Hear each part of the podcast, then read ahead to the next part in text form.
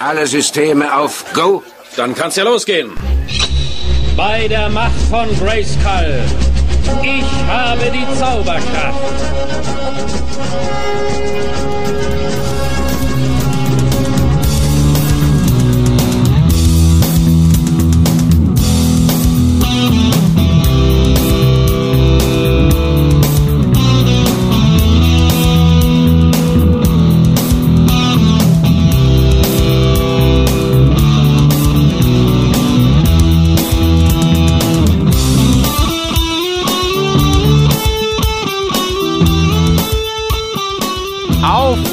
Zur legendären Trilogie um die sagenumwobene Tafel der verschollenen Magier. Und mit dabei wieder der Mann, der seit 16 Folgen treu an meiner Seite steht.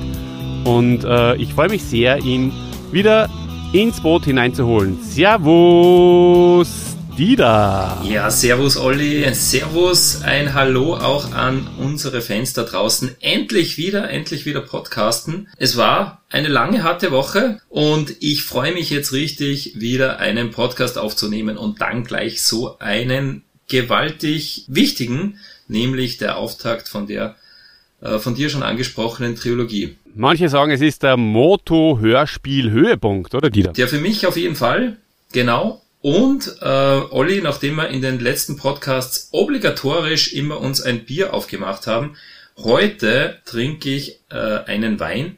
Und zwar deshalb, weil heute gibt's was zu feiern. Und zwar, lieber Olli, weißt du, was wir heute feiern? Ich weiß es schon, ja. Ich weiß es schon und bin schon ganz aufgeregt. Es geht um einen Mann, um einen bestimmten Mann, ja, der wieder mit dabei ist. Wir sind wieder nicht zu zweit. Genau. Leute wünschen sie es mittlerweile schon, dass wir zu zweit wieder sind, aber wir sind wieder nicht zu zweit. Es ist ein Mann, der eine unglaubliche Odyssee hinter sich hat, von der wir uns dann berichten. Wir haben Briefe bekommen, die sie nach seinem Befinden erkundigt haben. Wir haben Spenden sind eingetroffen, Geldspenden, Organspenden, alles Mögliche. Sie haben sich irrsinnige Sorgen gemacht. Du sagst es. Aber jetzt können wir euch mit Sicherheit sagen, es geht ihm gut und er ist heute da. Er ist heute bei uns, genau, unser Chrissy, The Return of Chrissy, oder soll ich lieber sagen, Chrissy Faces. Herzlich willkommen, Chrissy Faces, herzlich willkommen back im Podcast. Wie geht's dir, wo bist du und vor allem, wer bist du heute, Ritter, Monster oder Robot-Podcaster? Ja, grüß euch. Es freut mich sehr, dass ihr wieder mit dabei seid. Gerade ich sehe es wirklich eine große Ehre. Ihr seid mittlerweile wirklich, wirklich gute Podcaster. Das möchte ich auch einmal sagen. Und ja, ich bin zurück. Ich bin energetisch, ich bin gut drauf und ich freue mich sehr auf die Folge. Ich bin, um auf deine Frage zurückzukehren, in Wien, wo ich, wie ihr wisst, wohne und sitze da in meinem kleinen Podcast-Studio. Das vielleicht manche Hörer... Ja, bist du umgezogen? In der ersten Folge behauptest du ja, du wärst aus Gurk. Ja. Nein, ich habe nur aus Gurk gesendet in der ersten Folge, aber ich bin nicht aus Gurk. Das ist, hat vielleicht ein Missverständnis da gegeben, ja, das kann schon sein. Du hast ja mehrere Podcast-Studios. Leider hast du in Snake Mountain noch keins eingerichtet und da haben wir dich eben nicht gehört. Aber wir haben viel Zeit dort verbracht, wie ihr immer erzählt habt schon. Ich wurde ja gefangen genommen. Ganz richtig, ja. Ganz richtig.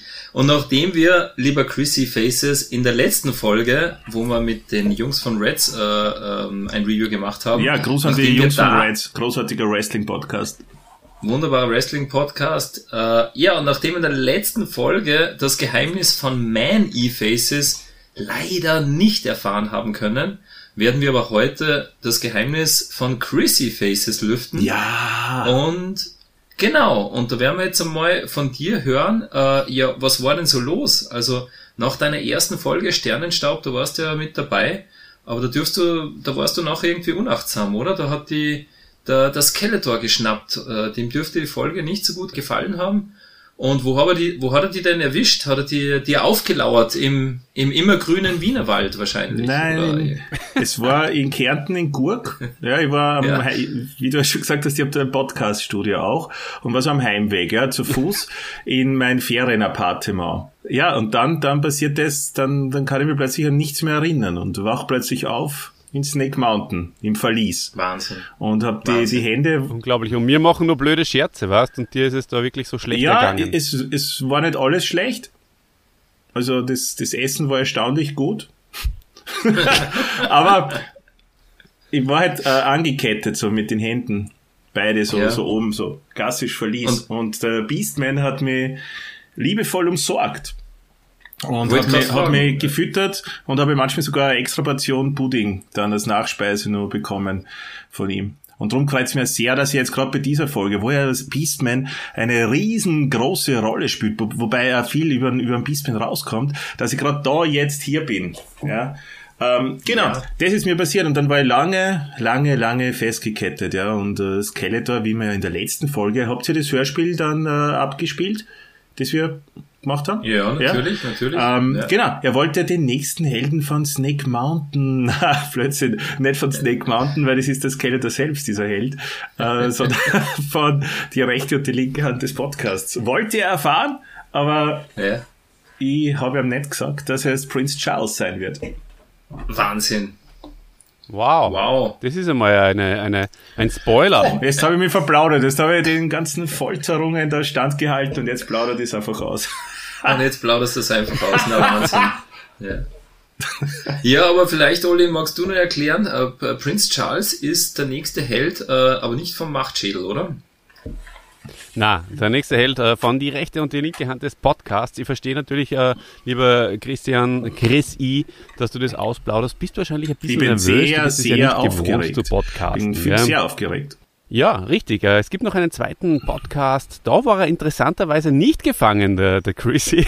Und da hast du manchmal weniger Chris oder wie auch immer. Und das ist die rechte und die linke Hand des Podcasts. Ja, da aber das ist ja alle, wenn ich die da unterbrechen, das ist eigentlich nur dadurch gegangen, dass ich über den Hyperraum so einen Dimensionssprung machen konnte. Oh! Und also da habe ich mich sehr konzentrieren müssen. Und alle 2 Wochen habe ich einfach genug Kraft wieder gehabt, um dann mental zu senden. Das ist dir vielleicht nicht aufgefallen, aber es war nur mental. Mit Hilfe der Zauberin. Na, das habe ich bis jetzt nicht gewusst. Das ist eine Neuigkeit für mich. Aber was wir gewusst haben, also du hast ja schon gesagt, du hast dich gut mit Beastman anfreunden können. Da in Super Typ. Shoutout to Beastman. Falls ihr das hört. Guter Mann. Du hast dann auch zumindest in der ersten Folge, wo unsere lieben Gäste von Reds, Dennis und Nico, ganz liebe Grüße nach Hamburg an dieser Stelle. Bei der ersten Folge, Männer, wo die dabei waren, bei Herr der Wespen, da hast ja du den roten Teppich bis nach Hamburg ausgerollt, haben uns die 2 erzählt. Hast du sie da vielleicht sogar getroffen oder gesehen? Ich habe sie tatsächlich getroffen, ja. Nette Typen, alle 3. Unglaublich nett. Sind wirklich. Es war wunderbar. Alle 3, der Dennis, der Nico und der Beastman. Es war eine unvergessliche Nacht, war schön. Ja, man merkt, das Zählen, das ist jetzt natürlich für die nicht mehr so leicht. Ich glaube, der Skeletor hat auch angefangen, dir den Lebensfunken zu entziehen. Und das hat im mathematischen Bereich da, glaube ich, schon mal ein bisschen einen Schaden. Nein, ich hoffe nicht, dass das so bleibt. Ja. Lieber Chrissy Faces, wir haben ja gesagt, wir lüften heute dein Geheimnis. Und spannend ist natürlich für unsere Zuhörer da draußen, ja, wie bist denn du aus Snake Mountain entkommen? Und ich glaube, man darf es sagen, oder? Du hast einfach, den Eisvogel dazu benutzt und hast mit ihm auch eine Liaison begonnen. Ja, es war eine kurze Affäre.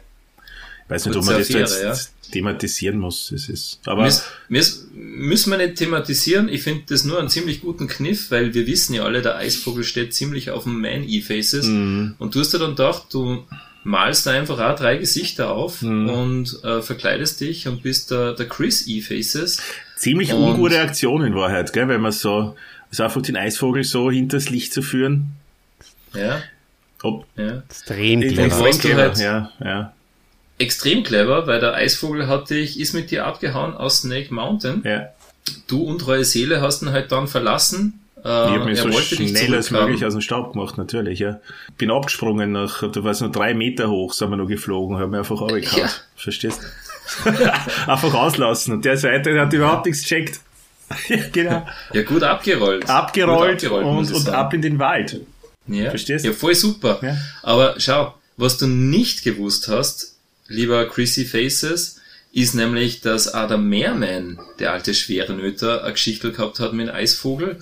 Und der war dann natürlich ganz erbost. Und der hat, wie wir in der letzten Folge erfahren haben, der wollte dann unbedingt das Geheimnis, das der Meerman nämlich wissen wollte, hast du was mit dem Eisvogel gehabt oder nicht? Und drum hat er dich dann auch wieder geschnappt und in diese Augenhöhle von dem riesigen Drachenschädel eingesperrt, wo du letzten Endes, wo wir dich befreien haben können. Mhm. Gott sei Dank. Ja, das war weil knapp. Ich sag das, der Merman, der hätte die wirklich nur fertig gemacht. Das ja, ich muss ehrlich sagen, Merman überhaupt ziemlich ungute Person.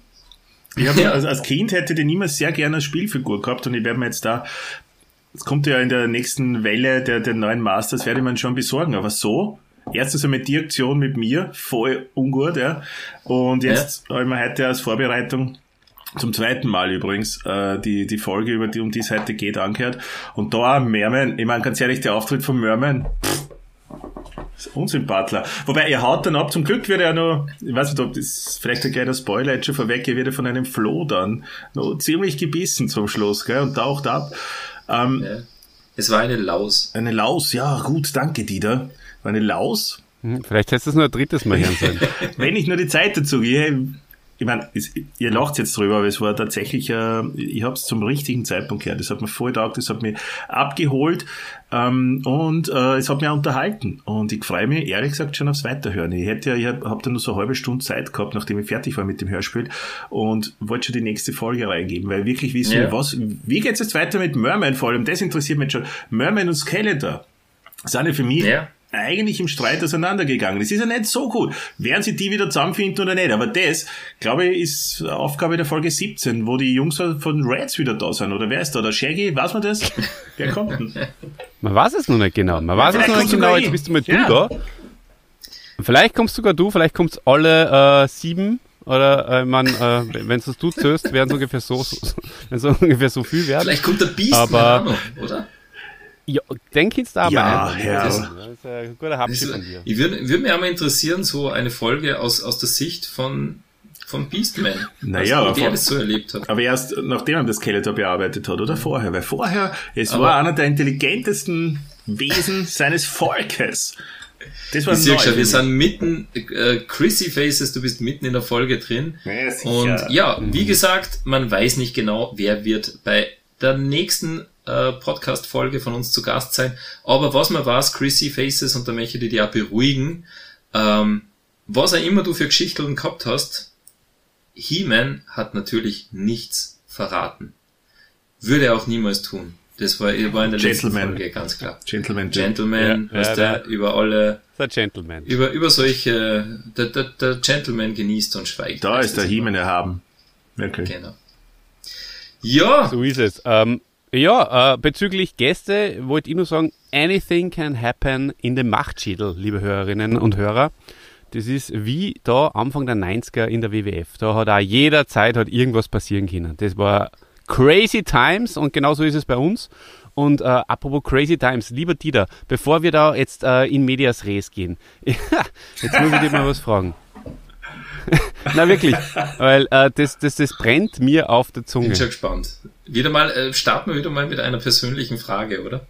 Nein, wir starten nicht mit einer persönlichen Frage, sondern du behauptest ja, jede Folge für Folge, Eternia wird nicht untergehen. Und wenn doch, dann erfahrt ihr es hier bei He-Mans Machtschädel. So, hast du jetzt was zum Erzählen oder nicht?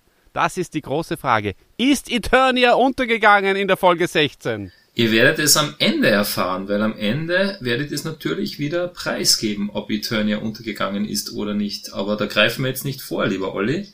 Ja, aber so viel möchte ich schon mal verraten. So knapp war es noch nie. So knapp war es noch nie. Fast. Sie sagen es in der Folge, glaube ich, 3-4 Mal.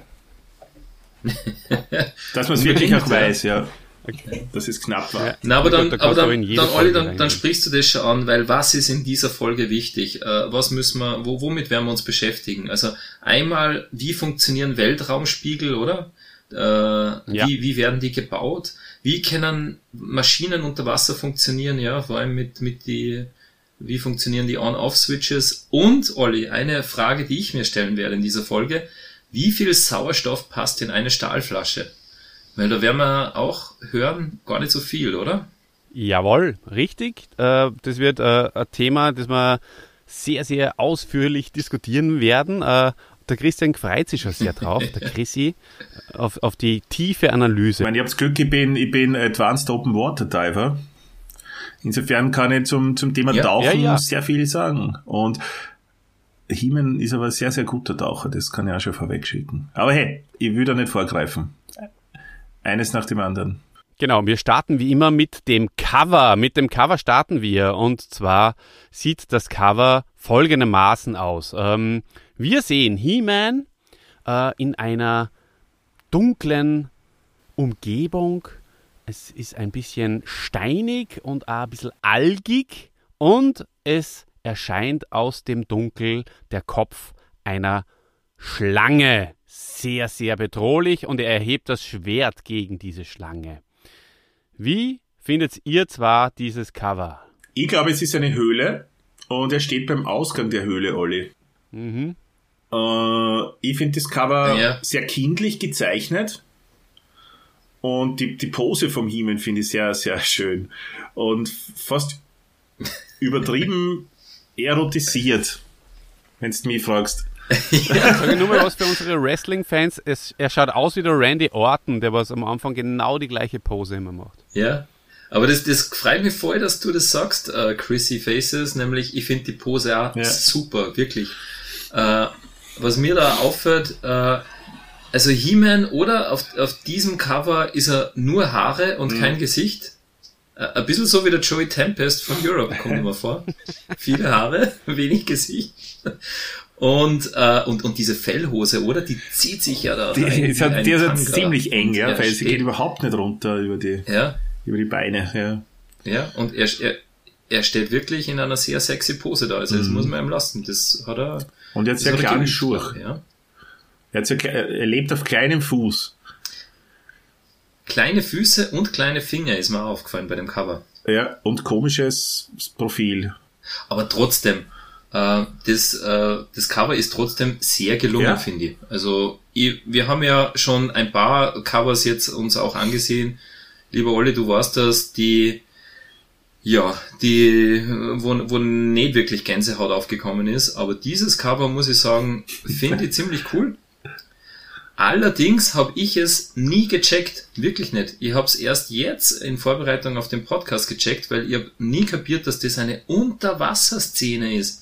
Ich habe mir das einmal gedacht, okay, der He-Man steht da, und das ist eine Seeschlange, die da daherkommt. Und ich habe es nie gecheckt, weil ich mir gedacht, wo kämpft der He-Man da irgendwie draußen vor der Burg oder so gegen Schlangen? Ich habe es echt als Kind nie kapiert und auch auch später dann nicht. Jetzt ist es mir erst wie Schuppen von den Augen gefallen. Das ist natürlich unter Wasser, ja. Ja, lieber Dieter, lieber Chrissy, und vor allem auch, liebe Hörerinnen und Hörer, das K&K Mensch kapieren. Es ist nicht möglich. Es steht hier Nacht über Castle Grayskull. Schwarz, das steht. Dunkle Nacht auf diesem Cover. Es ist schwarzer Himmel und der He-Man kämpft einfach in der Nacht gegen ein Monster. Ja, das könnte der Berg sein, der beleuchtet ist, zum Beispiel mit Flutlicht und hinten ist Nacht. Ja. Noch Skifahren. Noch Skifahren in Castle Grayskull. Genau. Ne, und ich glaube ja, dass ihr seht ja seine Hand, dass er genau in der Hand, warte mal, das ist die linke, dass er da eigentlich diese 4 Minuten Sauerstoffflasche eigentlich gehabt hat, aber dann haben sie die Zeichner gedacht, das schaut jetzt aber nicht so gut aus, die gehen wir weg. Also, aber die Schulter da gerade und springt gleich mal eine. Na, liebe Leute, das ist wirklich, um da jetzt einmal ein bisschen Ernsthaftigkeit einzubringen, das ist eine Irreführung. Das ist ein Nachthimmel mit Monster und ich habe das auch jetzt erst das erste Mal so richtig kapiert, dass danke, das unter Wasser Dieter. Ist. Schreibt uns das bitte in die Kommentare, wie es euch dabei gegangen ist. Ich muss mich jetzt wieder bemühen, ein bisschen mehr Hochdeutsch zu reden, weil das ist ein hochdeutscher Podcast. Schreibt uns das bitte in die Kommentare, ob ihr das damals kapiert habt oder ob ihr da auch ähnlich wie wir auf der falschen Fährte wart. Das würde mich sehr interessieren. Es gibt aber einige Möglichkeiten. Wir sind da auf Instagram, auf Facebook, bei also He-Mans Machtschädel, natürlich auch YouTube-Kommentare lesen wir. Alles interessiert uns, was ihr davon hält. Was auch interessant ist, finde ich, dass das Schwert so ein klares, dünnes, fast so ein Säbel nur. Das ist überhaupt nicht das He-Man-Schwert. Das ist sehr gut beobachtet, lieber Chrissy. Ja, klar. Ja, dafür bin ich da. Weil es schaut tatsächlich nicht so aus wie das Zauberschwert. Ja. Das ist richtig. So, liebe Leute, wir kommen jetzt zur Rollenbesetzung. Dieter, Chrissy, ich hoffe, ihr habt nichts dagegen. Wir sind schon relativ lang jetzt mit dem Geplänkel in zeitlichen Rückstand, möchte ich fast sagen. Den Battlecat, vielleicht verschieben wir den noch einmal. Obwohl er wirklich dieses Mal absolute Top-Leistung bringt. Der Battlecat. Ja, aber was, wo er noch besser ist? In der nächsten Folge. Da ist er am Höhepunkt. Ah ja. Es sind die Schatten eines Magiers. Ja, ich freue mich wirklich auf Battlecat und auf Cringer, vor allem in der nächsten Folge. Aber in dieser Folge, liebe Leute, hören wir Mechanic, nämlich Douglas Welbat oder Welbat. Ich weiß es ehrlich gesagt nicht. Also er ist in Berlin geboren und er ist ein deutscher Filmproduzent, Schauspieler, Regisseur und Synchronsprecher. Also ich glaube, man wird wahrscheinlich sagen, ja, Douglas Welbat, oder? Ja, ich glaube auch. Also das ist ein Sohn eines GIs, glaube ich mal, mit einer Deutschen. Okay, ja. Da er noch lebt, können wir ihn ja wirklich auch mal anschreiben und fragen, wie man ausspricht. Ja, genau. Das werde ich nicht machen, aber Oli, du bist da anschreiben. Lass dich nicht aufhalten. Genau. Aber was ich super finde, er ist der Geschäftsführer der Movie Company und der Zipfelmützenfilm GmbH. Zipfelmützenfilm GmbH, da habe ich mich gefragt, ist das was für Kinder oder für Erwachsene? Weiß man nicht. Aber was man weiß, ist, er ist mit Evelyn verheiratet. Was sagt sie dazu? Das ist ein Kracher. Er ist tatsächlich Ehemann der Katja Brücker, die wir in der Folge 13 Skeletors Sieg schon besprochen haben. Ja. Also Mechanic und Evelyn, ein verheiratetes Ehepaar. Irre, oder? Ist vielleicht ein bisschen schwierig, wenn die eine zum Skeletor hält und der andere zum He-Man. Wird vielleicht auch in der Ehe dann die eine oder andere Diskussion hervorgerufen haben. Ja, die Welt ist nicht schwarz-weiß, was da ist. Es ist so. Mhm. Die Arbeit ist die Arbeit und privat ist privat. Ich glaube, dass die zwei das gut trennen können, weil die sind ja schon eher länger schon verheiratet, nehme ich an, gell? Mhm. Haben Sie die bei den Aufnahmen kennengelernt, beim Einsprechen der Hörspiele vielleicht? Dieter, warst du da mehr? Das habe ich nicht recherchiert. Okay. Was ich recherchiert habe, in 5 Minuten Wikipedia-Artikel durchlesen, ist, dass der Douglas Welbat Autor der Drehbücher der Dan Schocker Romanserien Larry Brand und Macabros war. Die sagen mir persönlich nichts, dürften aber sehr erfolgreich gewesen sein und wurden auch von Europa unter der Regie von unserer lieben Bekannten, der Heikedine Körting, als Hörspiel umgesetzt. Also Körting hast. Körting, sorry, die Heikedine Körting. Das macht nichts, dafür bin ich da. Dafür bist du da. Ist ja Hörspiel Göttin, genau. Ne? Habt ihr den Podcast schon empfohlen, den wir alle drüben bei den Fragezeichen empfohlen haben?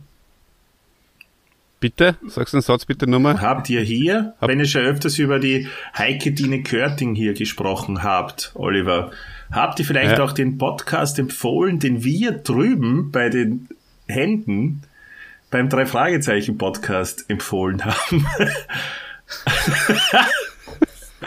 Also habe ich schon richtig gehört. Ja, Frage, Lage. Also,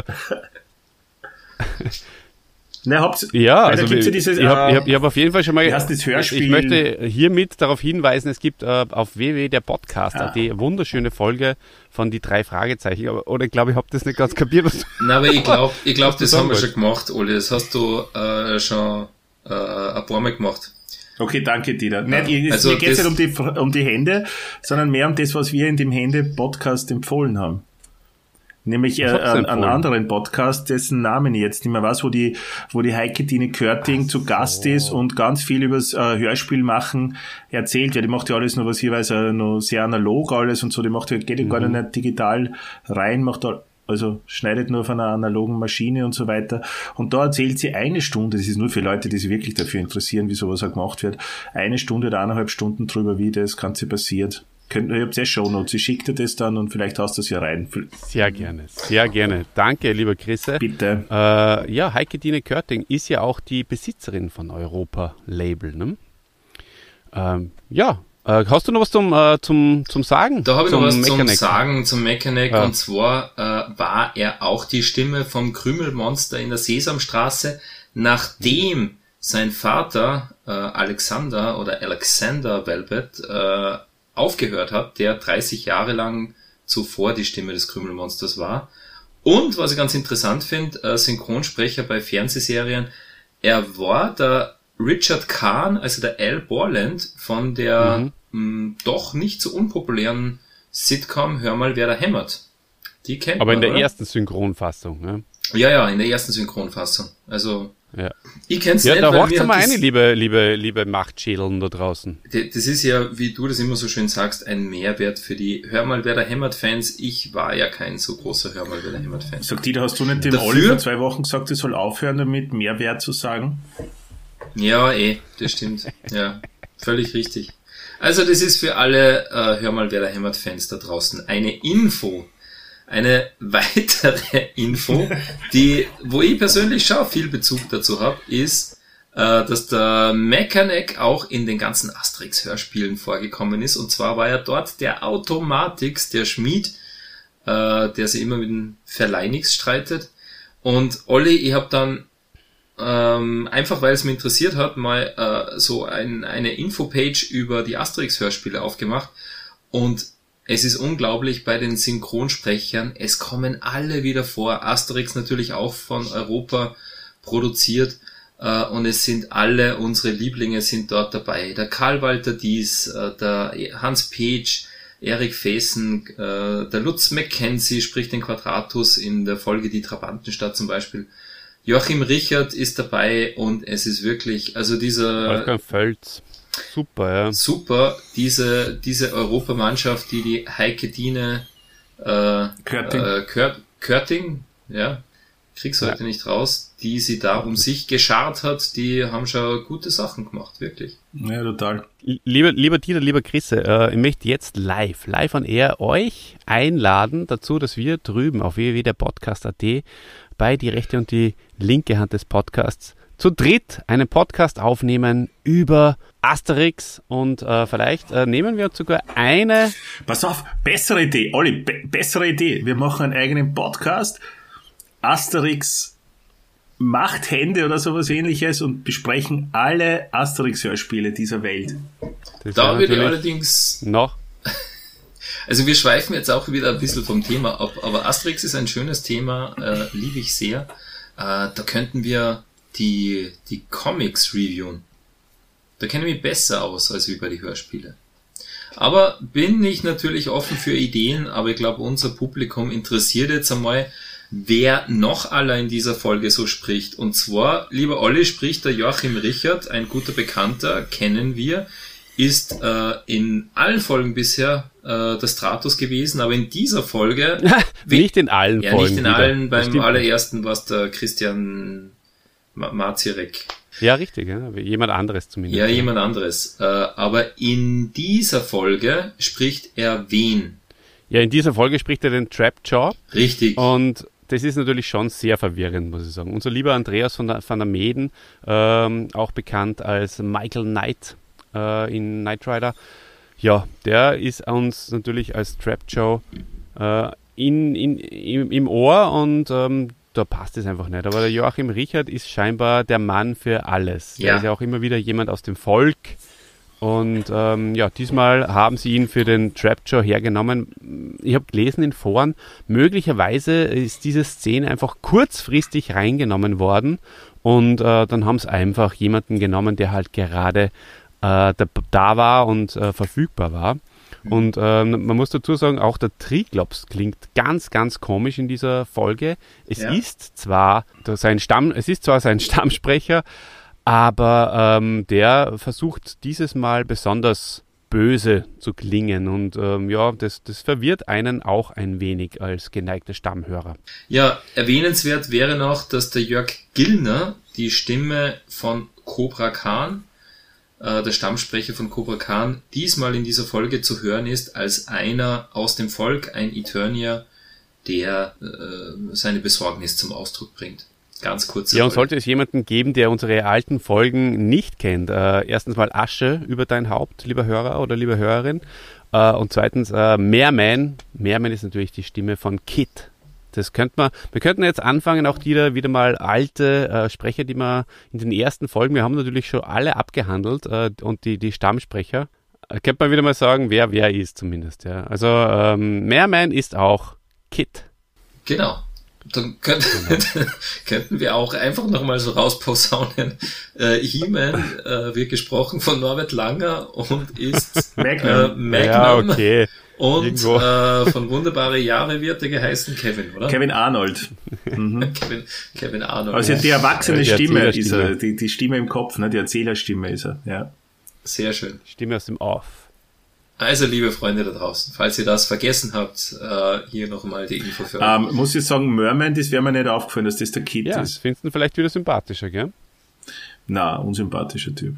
Ja, der Chrissy Faces hat kein gutes Verhältnis zum Merman, Olli. Das musst du ja, wie das soll musst ich dir denn einprägen, auch? Ja? Akzeptiere ich, absolut. Ja. Gut. Ich würde sagen, wir kommen zum Plot und... Wir lehnen uns jetzt mal zurück, lieber Chrissy. Der Teela erzählt uns jetzt mal, worum es in dieser Geschichte geht, weil er hat... Alles klar, da können wir nicht aktiv teilnehmen, oder? Da können wir nicht so mitreden oder irgendwas sagen. Das erzählt nur der Teela alleine, oder? Er wünscht sich das so sehr.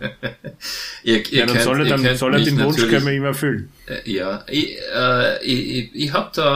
bin professionell und habe mich da professionell vorbereitet. Ihr könnt natürlich gerne kommentieren. Aber lasst mir mal euch... Es wäre noch schade, weil ich habe mir das Hörspiel zweimal angehört. Ja. Und wenn ihr jetzt zum Plot, könnt ihr schon was beitragen, glaube ich. Ja, wie geht's denn los, Chrissy? Erzähl mal.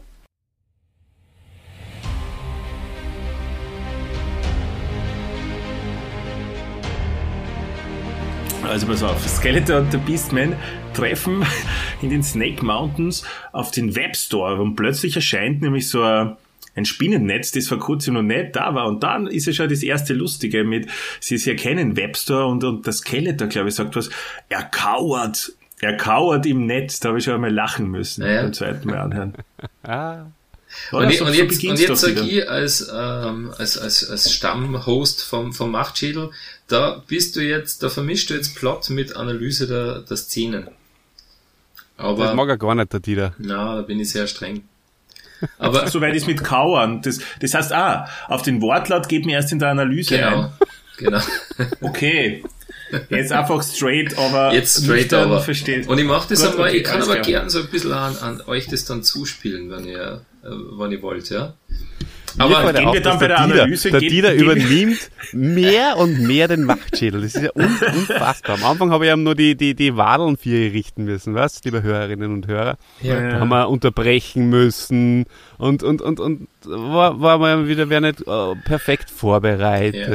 Ja. Ja, komplettes Insiderwissen ist ja, wir haben das Handout. Und jetzt. Die Folge 1, Olli, wir haben Folge 1 nämlich zweimal aufgenommen. Ich weiß nicht, ob du dich noch daran erinnerst. Ja. Beim ersten Mal hat dann in Teela seine Tonspur nicht funktioniert, wenn ich mich richtig erinnere, richtig. Oder? Richtig. Das ist auch richtig, ja. Und dann haben wir uns ein zweites Mal treffen müssen und das aufnehmen, ja. Ja, Teela, wenn du schon jetzt so on fire bist, dann würde ich auch darum bitten, dass du vielleicht für die zweite Hälfte dann ein professionelles Podcaster-Mikro zulegst. Das wäre natürlich nur für mich nur ein Wunsch quasi. Ja, ist auf jeden Fall gut, aber die andere Frage. Ja. Das heißt, beim Plot wirklich nur straight Handlung. Gut. Und bei der Analyse gehen wir dann nur mal Szene für Szene durch und können dann sagen, was wir witzig fanden. Aber beschreiben die Szene nicht mehr, weil es ist dann klar, was in der Szene passiert und wir sagen dann... Aber kann ich dann in der Szene dann sagen, das habe ich dann lustig gefunden. Natürlich. Er kauert im Netz. Ja. Aber ich kann nicht sagen, dass es in den Snake Mountains war. Schau. Das kannst du natürlich. Okay. Du wirst, lass dich führen, so wie mich der lieber Olli geführt hat, führe ich jetzt den Chrissy Faces dann durch die Analyse. Und wie lange machst du so einen Platz circa? Ja, das wird sich zeigen, je nachdem, okay. wie sehr ja, unter 10 Minuten geht nichts, also das kann ich jetzt schon sagen. Oh, okay, lehn dich mal zurück. Ja, also, liebes Publikum da draußen, wir gehen jetzt zur Handlung über, was passiert denn in der Folge 16, Nacht über Castle Grayskull. Die Folge beginnt, dass Skeletor und Beastman in den Snake Mountains auf Webster treffen. Webster, der eine alte Tafel, eine verschollene Tafel der alten Magier in einem erloschenen Vulkan gefunden hat. Skeletor ahnt natürlich sofort, dass es die Tafel sein muss, die er schon einmal besessen hat und die ihm aber ein Verräter wieder gestohlen hat. Als Skeletor die Tafel in die Hände nimmt, erkennt er sie auch gleich wieder und ist überzeugt, jetzt das notwendige Werkzeug in der Hand zu haben, um die Macht über Eternia zu erringen. Die Tafel beschreibt nämlich einen Bauplan für die Maschine des Schreckens. Und diese Maschine, die soll Skeletor zum Sieg verhelfen. Ja, in Eternis wissen sie natürlich nichts von dem Fund Skeletors. Adam schneidet Rosen im Palastgarten, plaudert mit Orko und Teela. Sie ahnen gar nichts. Und Skeletor baut in der Zwischenzeit in seiner Werkstatt in Snake Mountain schon an der Maschine. Ja, Webster hat zwar ein paar Bedenken, insbesondere weil Skeletor nicht jede Anweisung auf dem Bauplan auf der Tafel auch richtig versteht. Zum Beispiel fragt sich Skeletor, was damit gemeint sein soll, sei sicher, dass die Maschine sich dir beugt. Ja, da denken Sie mal drüber nach. Ja, Skeletor ignoriert die Warnung, Webster traut dem Ganzen aber nicht so ganz und er möchte gerne Beastman dazu bringen, ihn mehr über Skeletor und auch über seine eigene Vergangenheit zu verraten. Skeletor sagt nämlich, dass er nicht so ganz unschuldig ist an Beastmans Dummheit. Und Webster will hier nachforschen und nimmt Beastman mit zu seinen Spinnen in den Wald, wo er Beastman sein Erinnerungsvermögen zurückgeben möchte. Genau. So, dann... Kann man was sagen dazwischen? Ja? Na, nicht beim Plot, oder? Na, schon. Erst bei der Analyse. Würde mich interessieren, was du zu sagen hast. Ich mische mich jetzt mal ein. Also zwischenzeitlich ist dann der Adam telepathisch mit der Zauberin verbunden und er geht nach Castle Grayskull und die Zauberin, die steht auch unter einem Bann, kommt er drauf. Und das Sprechen fällt ihr sehr, sehr schwer und sie kann sich nicht in Sora verwandeln, aber sie kann He-Man gerade noch den absolut richtigen Tipp geben. Skeletor steckt dahinter. Genau. Ganz richtig. Und plötzlich sind wir wieder in Snake Mountain, wo sich der Chrissy sehr gut auskennt. Vielleicht kannst du da jetzt ein bisschen weitermachen. Du bist der Snake Mountain Experte. Also Skeletor baut mit Trapjaw und Triclops weiter an der Maschine des Schreckens, lässt seine Schergen im Unklaren, wie sie genau funktioniert. Er gibt aber preis, dass die Maschine einmal eingeschaltet für ihn unerreichbar ist und nur durch Merman wieder abgeschaltet werden kann.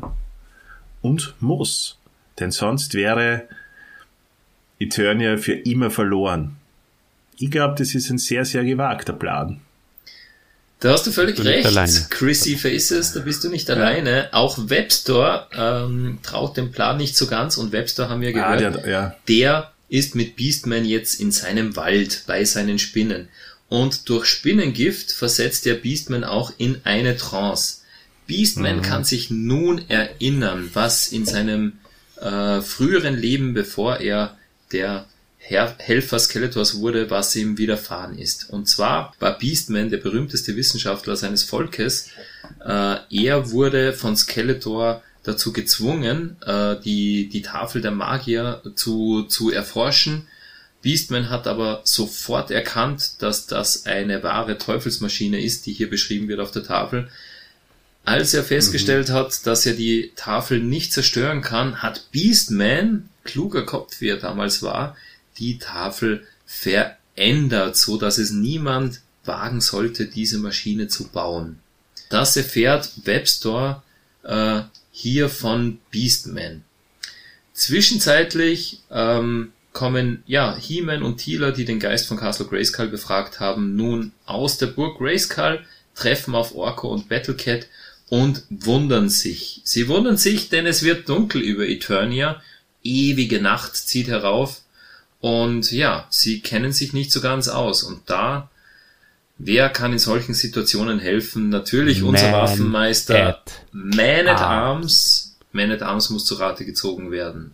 Ja, der weiß das alles. Er weiß, warum es Nacht worden ist. Er weiß, warum die Weltraumspiegel oben im Weltraum installiert sind. Und er weiß auch, warum der Meeresspiegel, warum der Meeresspiegel ansteigt. Und er ist mittlerweile auch schon so weit angestiegen, lieber Christian und lieber Dieter und liebe Hörerinnen und liebe Hörer, dass er fast schon über die Burgmauern drüber geht. So wie damals bei Sturm auf Castle Grayskull, wisst ihr es noch? Genau. Das auch fast so weit. Weil nämlich die Weltraumspiegel das Sonnenlicht bündeln und auf die Pole von Eternia umlenken und das Eis zum Schmelzen bringen. Genau. Und das Meer steigt und steigt an den Burgmauern hoch und es wird spannend, ob Eternia diesmal untergehen wird oder nicht. Genau. Genau, ja, in Snake Mountain feiert Skeletor in ausgelassener Stimmung. Chrissy, hast du das mitbekommen? Obwohl, nein, du kannst das gar nicht mitbekommen haben, weil du warst ja schon befreit. Ich war gar nicht mehr da. Du warst gar nicht mehr da. Ja. Verdammt, ja, da hast du mal was versammelt. Weil Merman und Webstore tauchen dann auf und dann ist die Stimmung im Keller, ja. Weil sie konfrontieren Skeletor nämlich mit Beastmans Geschichte. Skeletor tut das so als, oh, ein Unfall. Versucht er dem Thema auszuweichen, aber Merman und Webster lassen nicht locker, sie möchten sozusagen, oder sie sagen Skeletor, ja, so einen Unfall wollen wir aber nicht, dass sich der wiederholt, und sie konfrontieren ihn hier. Ja, Skeletor muss dann zugeben, dass nach dem Untergang von Castle Grayskull in den Fluten des Meeres dann, wenn er sozusagen Castle Grayskull und die Masters besiegt hat, dann kann nämlich nur Merman die Maschine wieder abschalten. Er ist der Einzige, der so tief tauchen kann, um die Maschine zu erreichen, denn die befindet sich in der tiefsten Schlucht des Meeres, in der sogenannten Teufelsschlucht, und keiner außer ihm. Todesschlucht, oder? Ja, wie auch immer, Leute. Auf jeden Fall kann ich euch eines sagen. Merman denkt nicht daran. Er stellt sich sogar gegen den Skeletor. Er wird die Maschine überhaupt nicht abschalten. Und ja, warum auch? Er will ein eigenes großes Reich. Genau. Er freut sich schon darüber, dass er bald der Herr über Eternia sein wird. Und aber He-Man und Man at Arms fliegen rauf in den Weltraum. Sie nehmen den Windrider. Jeder von uns weiß natürlich, dass der Windrider die falsche Wahl ist. Aber da werden wir später darauf eingehen. Und sie versuchen, die Spiegel zu zerschießen. Und auch da wiederum, jeder, der in Physik aufgepasst hat, weiß, Spiegel, Einfallswinkel ist gleich Ausfallswinkel. Ist natürlich keine gute Idee, mit Laserstrahlen versuchen zu zerstören, denn die Laserstrahlen werden abgelenkt auf die Pole. Die Pole schmelzen noch viel, viel schneller, alles vergeblich. Und keiner hat eine Idee, was noch für eine Möglichkeit bestehen könnte, um aus dieser Misere herauszukommen. Aber dann, Dieter. Aber dann, nachdem sie festgestellt haben, im Weltraum können sie nichts ausrichten, landen sie auch wieder vor den Toren des Palastes, wo schließlich auch Webstore auftaucht. Und Webstore will nicht gegen sie kämpfen. Nein, er will ihnen helfen, die Maschine abzuschalten. Warum? Ja, weil auch sein Spinnenreich den Fluten zum Opfer fallen würde. Und das will Webstore nicht. Deshalb erklärt Webstore He-Man den Sachverhalt. Die Maschine ganz unten am Meer muss abgeschaltet werden. Und He-Man ist auch wild entschlossen, auf den Grund der Meeresschlucht zu tauchen, und er bekommt, und jetzt aufgepasst, er bekommt von Man at Arms eine 4 Minuten anhaltende Sauerstoffflasche. Geil. Das ist ein bisschen wenig, oder? Ja. Werden wir sogar jetzt gleich erfahren, denn He-Man stürzt sich vom Windrider aus in die Fluten. Die Masters und das Volk, die warten gebannt. Ich frage mich immer, wo genau, weil scheinbar war ja der Windrider genau über dem Wasser. Nichtsdestotrotz, He-Man taucht. Die 4 Minuten sind vorbei. Ja, kein Sauerstoff mehr. 6 Minuten sind vorbei. Oh mein Gott, wo ist He-Man? Wo bleibt unser Held? Nach 8 Minuten verzweifeln alle. Ja, alle verzweifeln, das Volk von Eternis verzweifelt. Man at Arms und Teela, sie glauben, unseren Helden verloren. Schließlich gibt es ja auch in der Schlucht jede Menge Meeresmonster, gegen die He-Man auch noch zu kämpfen hat, während er taucht. Und ja, 8 Minuten sind vorbei und dann plötzlich, Olli, was passiert? Plötzlich taucht er auf, der He-Man, ja! Und alles ist gut. Er hat es geschafft. Der alte Machtschädel hat sie...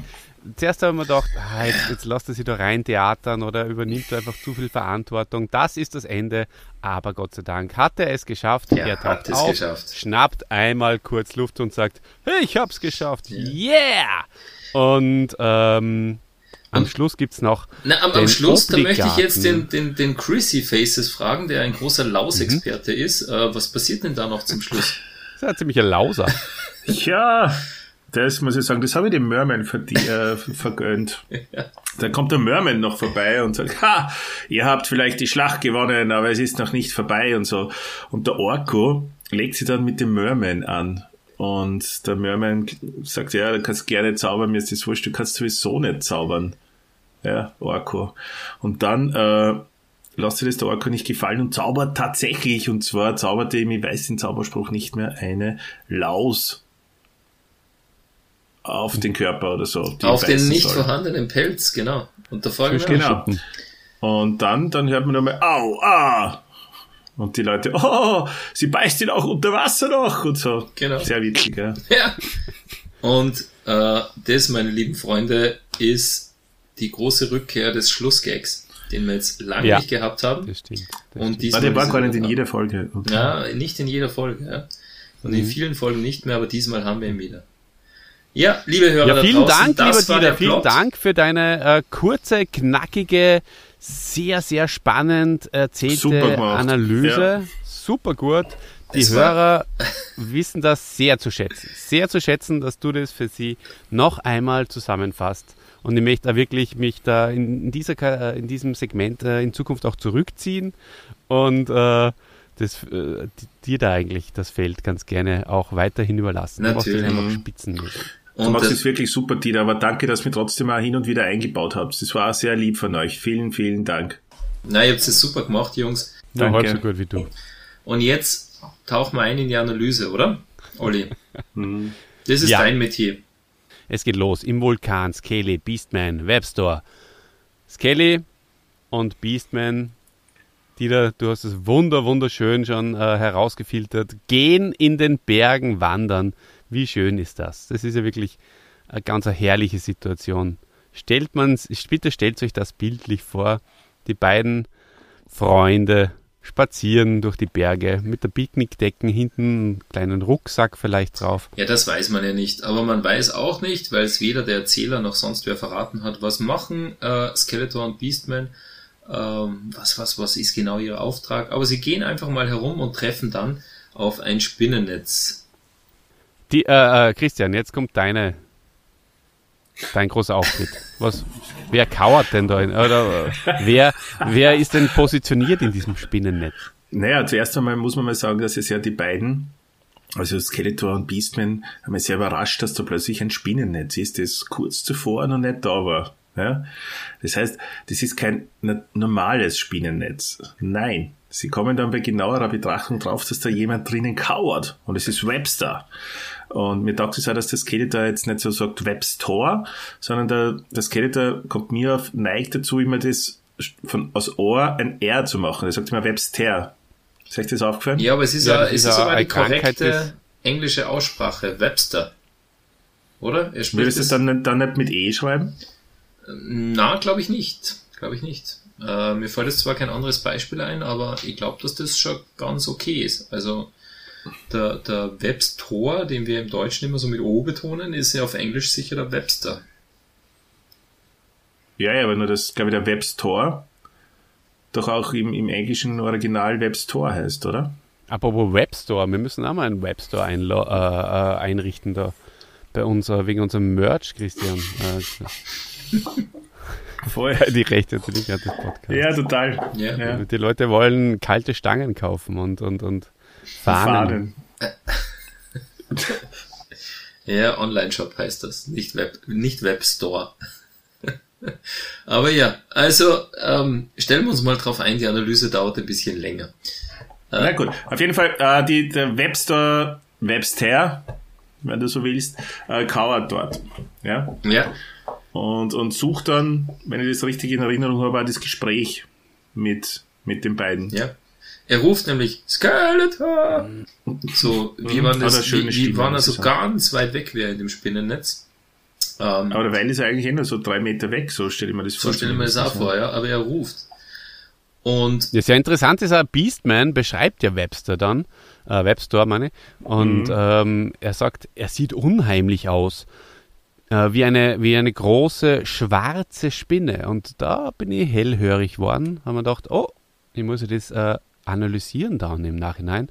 Und ist denn Webstore, den habe ich natürlich gehabt, nicht in Wirklichkeit blau, liebe Leute. Richtig, aber ich glaube, das ist ein bisschen eben im Schatten gewesen wahrscheinlich. Ja, und dann drum ist dieses dunkelblau dann zu einem Schwarz worden. Ja. Ist das ja auch auf der dunklen Hemisphäre von Eternia. Ja. Aber nichtsdestotrotz, Webster, der ja einen, meiner Meinung nach, sehr guten ersten Auftritt gehabt hat in der Folge Der feurige Eisvogel, Folge 14 war das? Ja, genau. Der kommt hier noch viel besser zur Geltung, oder? In Wahrheit ist das, die Folge 16 ist die, das ist da, wo der Webster so richtig eingeführt wird, und wo er auch, wir haben ja schon darüber gesprochen, lieber Olli, lieber Chrissy Faces, wo es einfach so Charaktere gibt, die sich schon langsam auf Augenhöhe Skeletors hocharbeiten, oder? Also der Merman hat es schon geschafft und der Webster schafft es in dieser Folge auch. Warum? Weil er bringt auch, er führt Skeletor die Tafel der Magier zu, das ultimative Werkzeug, mit dem er Eternia beherrschen kann. Und ja, und er hinterfragt das dann, wie wir später auch noch merken werden, auch sehr kritisch, und er ist in der Folge absolut cool und absolut auf Augenhöhe Skeletors. Genau. Ja. Und was mir auch in dieser Szene aufgefallen ist, Beastman, ja, zentrale Rolle in dieser Folge, und Beastman gleich als er muss ja die Tafel holen, das finde ich auch wunderschön, Skeletor oder Webstore sagt, ja, ich habe eine Tafel gefunden, die liegt da oben, und sie schicken Beastman, um sie zu holen, der Knecht, ja, der die niederen Dienste vollbringt. Beastman wird sofort panisch, oder? Zum ersten Mal, wie die Tafel in die Hände hält, merkt man bei Beastman eine gewisse Panik. Und ich glaube, das sind wirklich so Flashbacks aus seinem Unterbewusstsein, weil er hat die Tafel ja schon mal in Händen gehabt. Absolut. Kann so sein, dass das noch bei ihm manifestiert ist irgendwo, ja, im Gehirn, ne? Und Skeletor spoilert an der Stelle auch schon das erste Mal, dass er nicht ganz unschuldig ist an Beastmans Dummheit. Genau, ganz richtig, ganz richtig. Und Skeletor wird auch sofort berauscht. Taugt ihm voll. Es gefällt ihm sehr gut. Also Skeletor sieht die Tafel und ist sofort in seinem Machtrausch drin, ja, wo er wo er einfach alle Hemmungen verliert und sagt, ja, die Tafel der verschollenen Magier, die wird mir zum Sieg verhelfen. Also ist super gut dargestellt, sehr konträr. Beastman panisch, Webster etwas reserviert und Skeletor einfach vom Machtgedanken besessen. Und beim Skeletor beginnt auch hier so ein bisschen die Überheblichkeit, die er da ausstrahlt, so alles ignorierend, Hauptsache er erhält die Macht über diese Tafel. Ja, genau, und dann wechseln wir in die nächste Szene im Palast im Rosengarten. Wie so oft eigentlich in letzter Zeit, gell? Es ist irgendwo im Garten, der Adam ist sehr, sehr friedlich und gechillt unterwegs. Adam ist gern draußen. Das glaube ich. Der ist gern, genau, der genießt die Natur, ja. Der schneidet in dem Fall Rosen. Es ist ja auch so schön, ich finde das auch dann so toll, wie, also er überlegte dann, oder sagt zur Teela, er überlegte, vielleicht ein Gedicht darüber zu schreiben.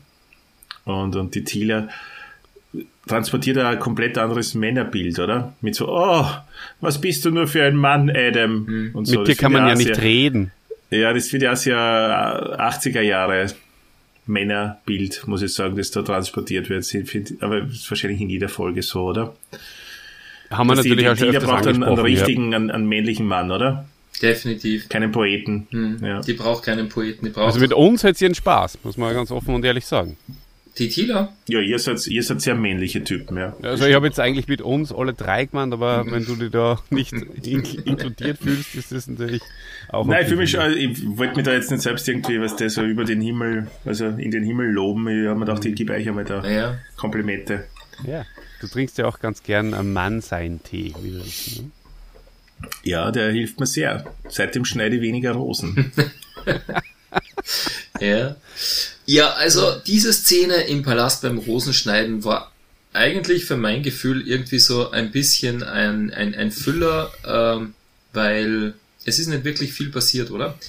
Das ist wie so oft, diese Adam-Dinger sind einfach immer nur für mich, um zu zeigen, dass der Adam irgendein Schöngeist ist, der halt ganz gemütlich irgendwie was beobachtet, der Blume oder schneidet und singt oder Gedichte schreibt. Das ist doch, ich kenne nicht alle Folgen, so wie ihr, aber die, die ich kenne, sind so. Ja. Und darum kehrt diese Folge, glaube ich, dazu. Das ist gibt dann ein Gefühl der Geborgenheit und einfach so das schöne Palastleben. Und der Olli hat ja mir vor langer Zeit einmal erzählt, der hat ja den Prinz Adam gehabt, also als Spielfigur. Und du hast ja gern zum Beispiel die ruhigen Palastgeschichten gespielt damals. Und schon erwähnt, ich glaube, während ich das gesagt habe. Doch. Also, ja, weil ich habe dir mal gefragt, weil ich habe den Adam nie gehabt und was machst du mit dem Adam überhaupt? Und sagt der, spielst du da ein paar Geschichten im Palast oder so, oder? Und genau, und diese Ruhe, dieses, was die Szene, ja, ist eine ruhige Sache. Du hast völlig recht, Chrissy Faces, natürlich ist diese Szene dazu da, um einfach diese friedliche Stimmung zu beschreiben, die dann und den Hörer einfach da in Sicherheit zu wiegen, obwohl der Hörer natürlich schon weiß, Skeletor hat gerade was Entscheidendes gefunden. Ja. Total, aber was mir daran taugt ist, und da muss ich jetzt nur mal kurz was sagen, es ist eigentlich so, dass ich gerne, also dass es Momente gibt, wo ich gerne in diesem Ding verweilen würde. Mhm. Oder? Würdet ihr nicht auch manchmal einfach nur... wo man jetzt wir leben in einer sehr hektischen Zeit und alles, einfach wo man mal zum Oberkommen einfach mal vielleicht für eine Stunde im Palastgarten mit dem Adam irgendwas erleben würde oder so. Du meinst so ein 45 Minuten Hörspiel? Aus dem Palastgarten, ja. Eine Palastgeschichte, so Adam schneidet Rosen, Orko kommt vorbei, zaubert Grinch eine Biene in die Nase. Ja. Der König geht vorbei und sagt, bin ich vollgefressen und so, ja. Ja, natürlich. Einfach so ruhig einmal, ohne diese ständige Gefahr und diese Action. Und das wäre super special. Das wäre was Schönes. Mhm. Vielleicht machen wir so ein Hörspiel, oder? Ja, nur haben leider wir nicht die Stimme vom He-Man oder vom Adam, weil die, finde ich, macht es für mich schon sehr aus. Ja, die macht es aus. Ja? Die ist schon sehr gute. Ja, du hast schon völlig recht. Also es wäre wirklich mal was Schönes, wenn wir einfach mal so eine gechillte Yoga Folge herauskommen würde. Aber dir ist aufgefallen, dass in dem Fall überall auf Eternia immer in diesen Szenen normalerweise eine Menge Bienen, oder? Ja. Nur im Rosengarten nicht. Was ist denn da los? Nein, es ist wirklich so. Also das ist mir, vor allem auch, Olli, weil du das gesagt hast, auf Eternia gibt es so viele Bienen, jetzt höre ich da auch immer so ein bisschen hin. Adam schneidet Rosen und man hört keine einzige Biene, oder? Man hört Vögel zwitschern, auch irgendwie so Hintergrundgeräusche, vielleicht ein bisschen Wind durch die Blätter, keine Biene. Ja? War Pass auf irgendwo auf Betriebsausflug, irgendwo ganz woanders und hat alle Wespen und Bienen mitgenommen.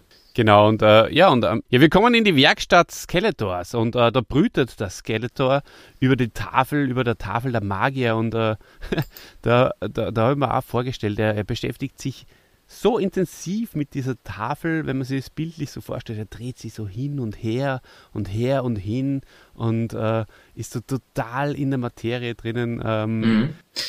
Definitiv, ja. Also was ich da spannend gefunden habe, Skeletor findet eine Tafel von verschollenen Magiern und ja, ich hätte mir erwartet, ja, von verschollenen Magier, da gibt es dann Zaubersprüche oder irgendwelche magischen Objekte, die man vielleicht suchen kann, aber nein, es ist ein Bauplan für eine Maschine, die Spiegel im Weltraum baut, oder?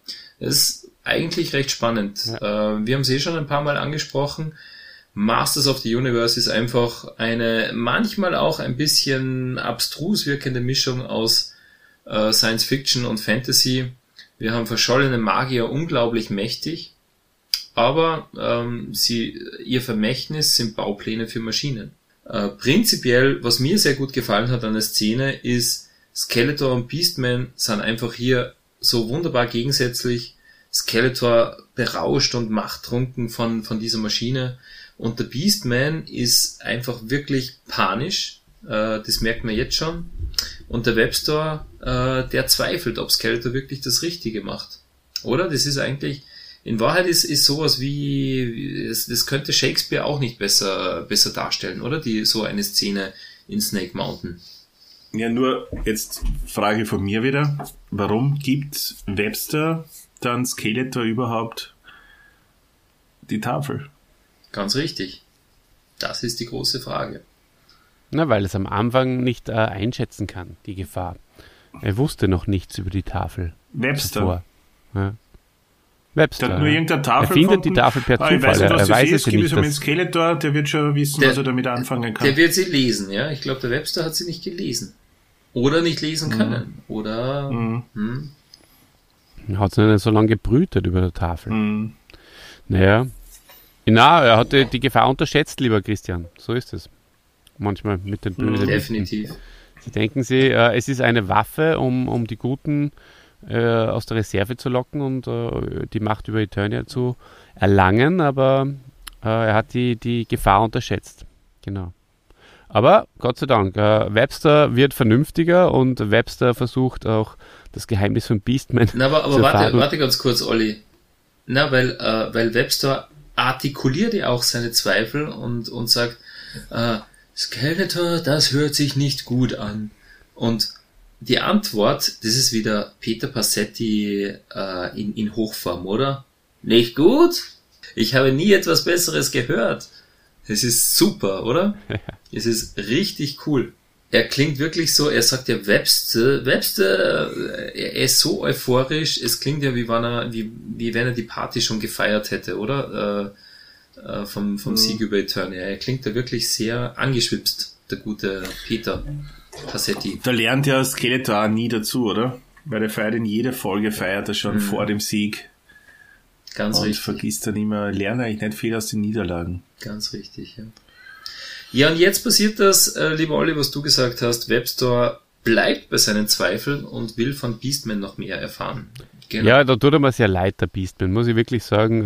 Er sagt ja so herzig, möchte ich fast sagen, ich bin nur der dumme Beastman, aber ich will auch etwas über mich erfahren. Und ja, Webster hilft ihm.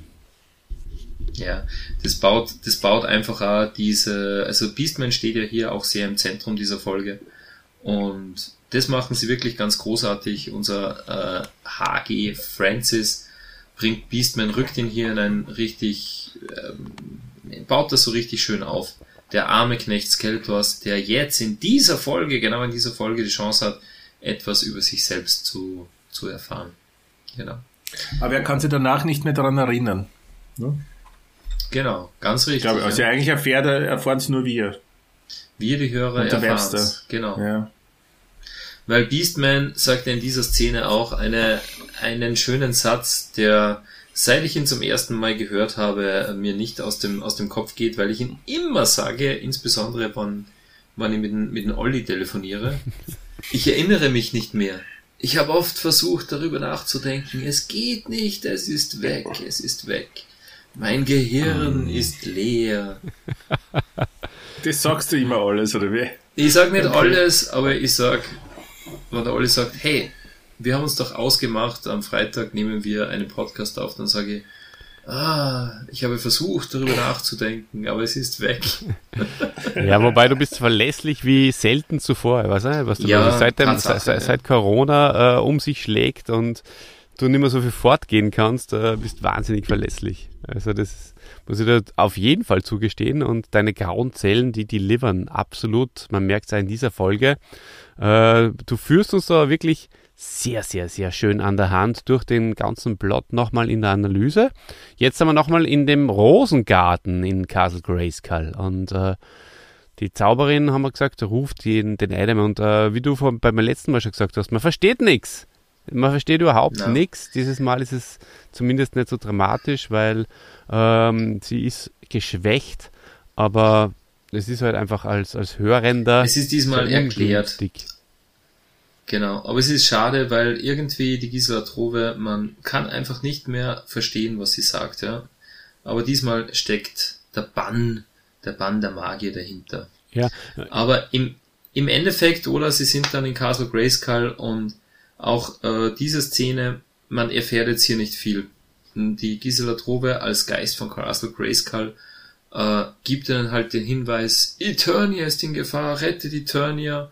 Und Skeletor steckt dahinter und ja, das hat man sich schon gedacht. Ja, aber jetzt muss uns der Chrissy Faces mal wieder ein bisschen erzählen, wie geht's denn zu in der Werkstatt Skeletors. Hast du in der nächsten Szene, wo Skeletor ja dann mit Trapjaw und mit Triclops an der Maschine des Schreckens arbeitet, hast du dann Erinnerungen dran? Ist dir da was aufgefallen? Das ist eine super geile Szene. Wenn auch mit anderem Sprecher für Triclops. Für Trapjaw. Ja. Das hat mich sehr verwirrt. Aber die Maschine des Schreckens mit dem Modul des Schreckens, das war eher einfallslos, finde ich. Nach dem Schwarzfeld-Modulator und Antiwelten-Akzelerator und diverse Positronen und Nullenergieteilen, finde ich. Weiß nicht, wie es euch dabei gegangen ist.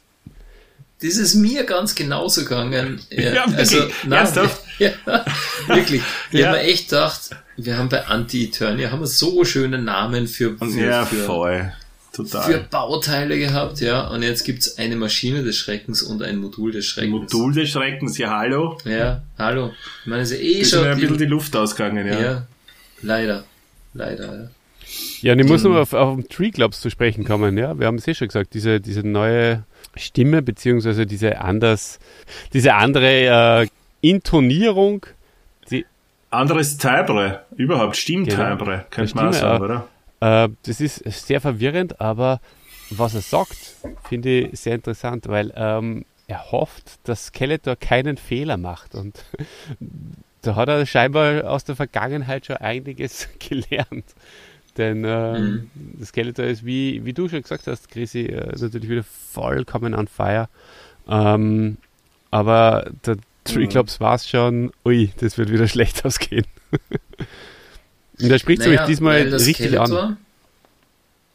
Weil der Skeletor in dieser Folge tatsächlich keinen Plan B hat, ja? Weil sonst die ganzen Folgen, wo ein He-Man irgendwelche Fallen steht oder so, ja, wenn der He-Man da wieder rauskommt, dann stelle ich ihm die nächste Falle und so. Und da basiert sein gesamter Plan darauf, dass Merman die Maschine dann abschaltet und der Triclops fragt dann, ja, aber was, wenn Merman sich weigert? Und der Skeletor, er überlegt sich keine Alternative, sondern er sagt einfach... er denkt gar nicht dran. Er unterschätzt Merman. Ja, er sieht in Merman nicht auf Augenhöhe und das ist aber absolut, das wissen wir, spätestens seit Folge 14, der feurige Eisvogel. Aber im Wald bei den Spinnen, Olli, oder? Da ist Beastman wirklich top. Also da freue ich mich jedes Mal, wenn ich diese wunderbaren Dialoge von Beastman und Webster hören kann. Einfach schön. Herrlich. Beastman schreit, ich muss sterben, zum Beispiel, um einen Klassiker zu zitieren. Gefällt mir sehr, sehr gut und das Spannende ist ja, Beastman ist ja der Herr über alle wilden Tiere und Kreaturen, aber er hat Angst vor kleinen Spinnen, die über seinen Arm klettern, oder? Ja, Auch das ist natürlich auffällig. Genau. Muss erwähnt werden. Ja, es sind ja auch Insekten, oder? Er ist ja nur über Tier, also... Kann das der Knackpunkt sein, dass er einfach Angst hat vor Insekten? Das kann nicht der Knack sein, weil als Sohn eines Biologielehrers kann ich da verraten, Chrissy Faces, dass Spinnen nicht zu den Insekten gehören, sondern zu den Spinnentieren. Weil es nur 6 Beine haben, gell? Na, umgekehrt, weil es 8 Beine haben. Im Gegensatz zu den Insekten. Kleine Naturkundestunde bei He-Mans Machtschädel. Spinnentiere haben 8 Beine, Insekten haben 6 Beine. Ganz richtig. Genau.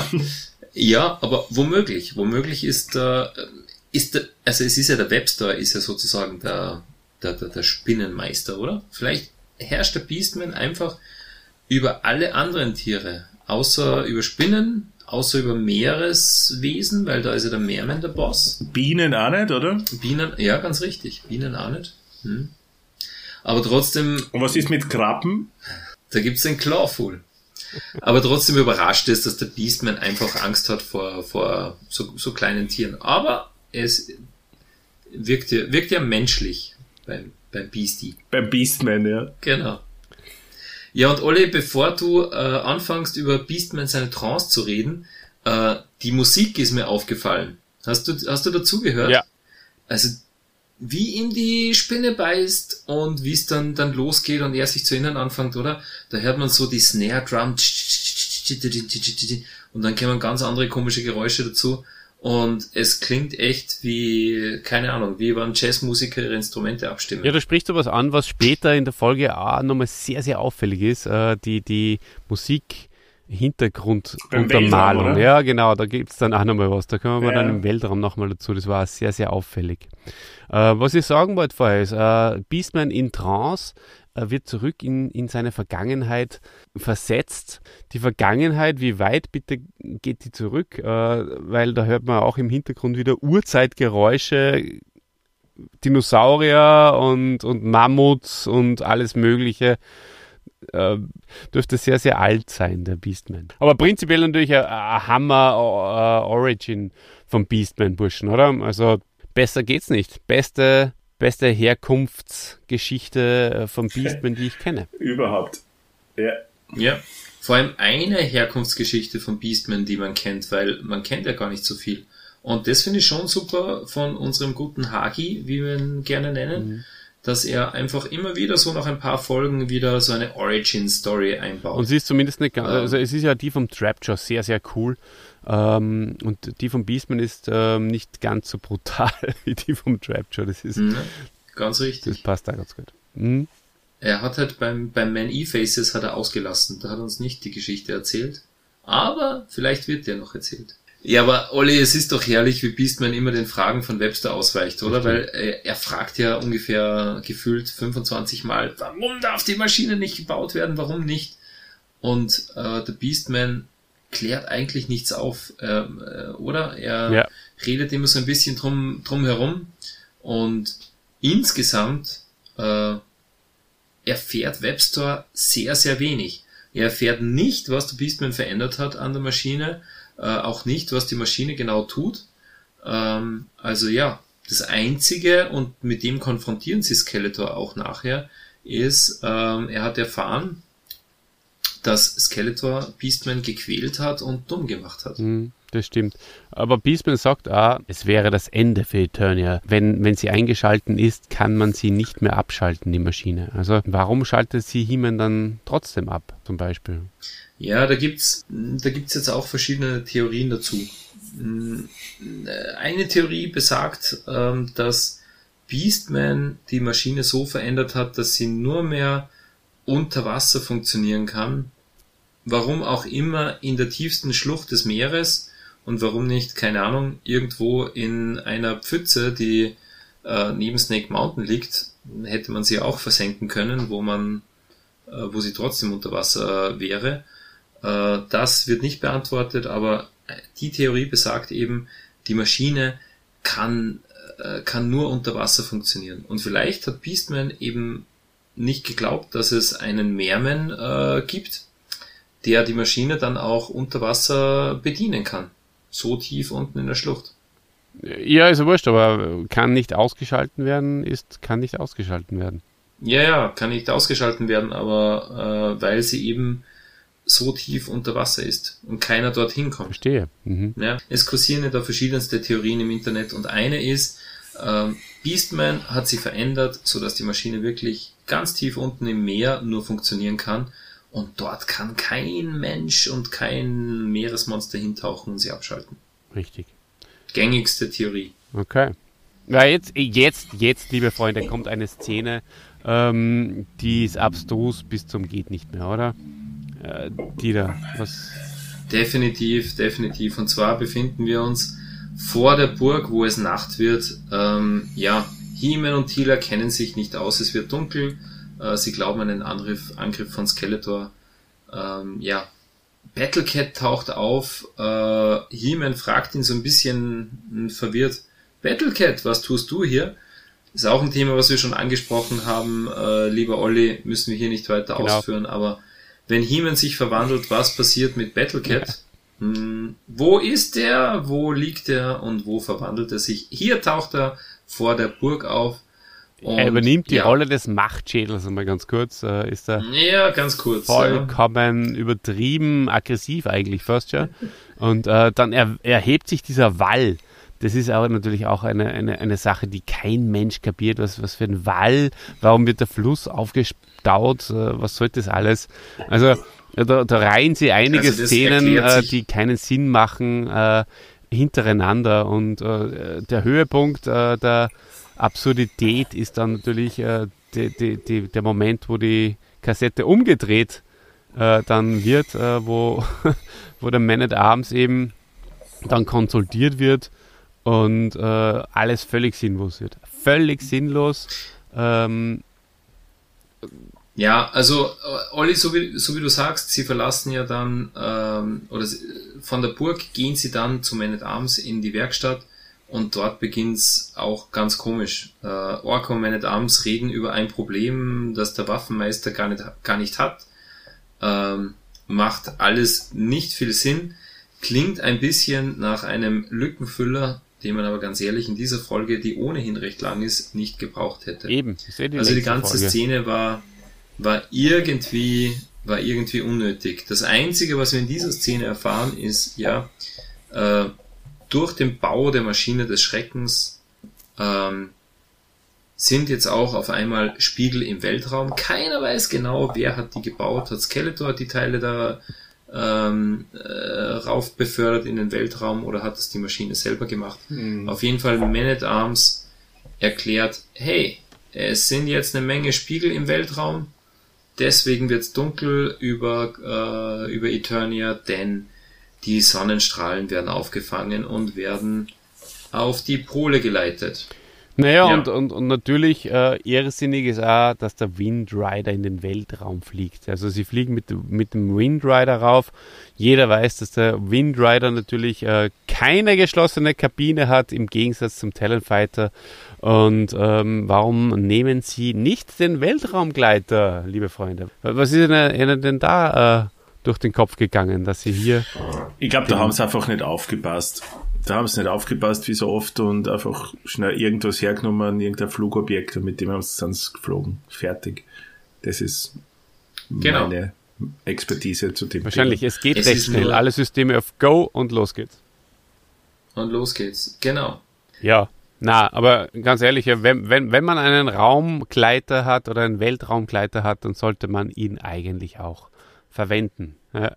Das Einzige, was man nur vorstellen könnte, ist, dass Point Red halt nicht in der Umgebung gerade war.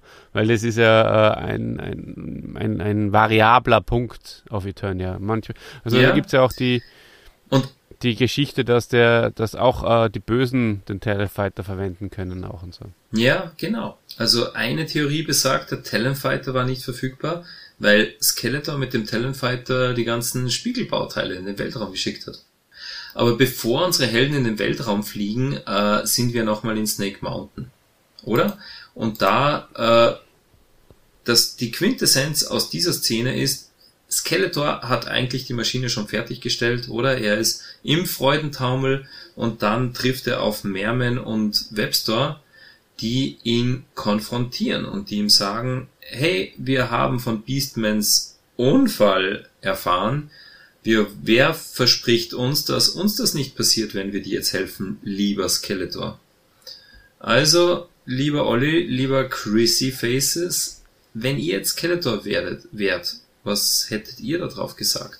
Ich hätte drauf gesagt, Webster, alter Spinnenfürst, Merman, Beherrscher der Meere und aller größeren und kleineren Pfützen, kommt her, feiert's mit mir. Also das hätte ich gesagt, ich weiß nicht, was der Chrissy gesagt hat. Ähnliches, ja. Ja, er beschwört sie ja, oder, dass sie in der Stunde des Sieges zusammenhalten müssen, aber Merman tut das nicht. Und, wie gesagt, Merman nicht zu unterschätzen, ja. Merman ist einfach der in Skeletor die Pläne durcheinander haut. Ja, Skeletor und das Meer, gell? Das passt nicht ganz zusammen. Skeletor und das Meer, genau. Ah ja, Merman reibt ihm ja auch immer wieder unter die Nase. Er verlässt sich auf Merman, aber zu Unrecht. Und da kommen wir jetzt dann auch nochmal zu dieser lustigen Hintergrundmusik, gell? In dieser Szene ganz krass, wirklich. Genau. Also, magst du sie beschreiben? Ja, selbstverständlich kann ich das beschreiben. Also es ist ein ganz komischer Beat, es ist so eine Mischung aus funkiger Musik, aber Disco-Musik, es ist so Düdelmusik und es ist so doing, doing, doing, doing, doing, doing. Also sehr, sehr auffällig, und wenn ihr bei dieser Szene vorbeikommt, wird es euch sicher auffallen, liebe Leute draußen, und antiklimatisch, würde ich fast sagen. Würde ich auch sagen, ja, weil unsere geneigte Hörerschaft, die weiß ja, wie Maschinen klingen, von Anti-Eternia. Ja, und auch von dir, also du hast die Maschine sehr, sehr gut einmal. Natürlich, also diese Disco-Düdelmusik, die war jetzt nicht von der Maschine des Schreckens, kann gar nicht sein, ja. Und ganz am Ende der Szene ist noch diese unheimliche Stimme von dem Magier auch, gell? Ist euch die aufgefallen?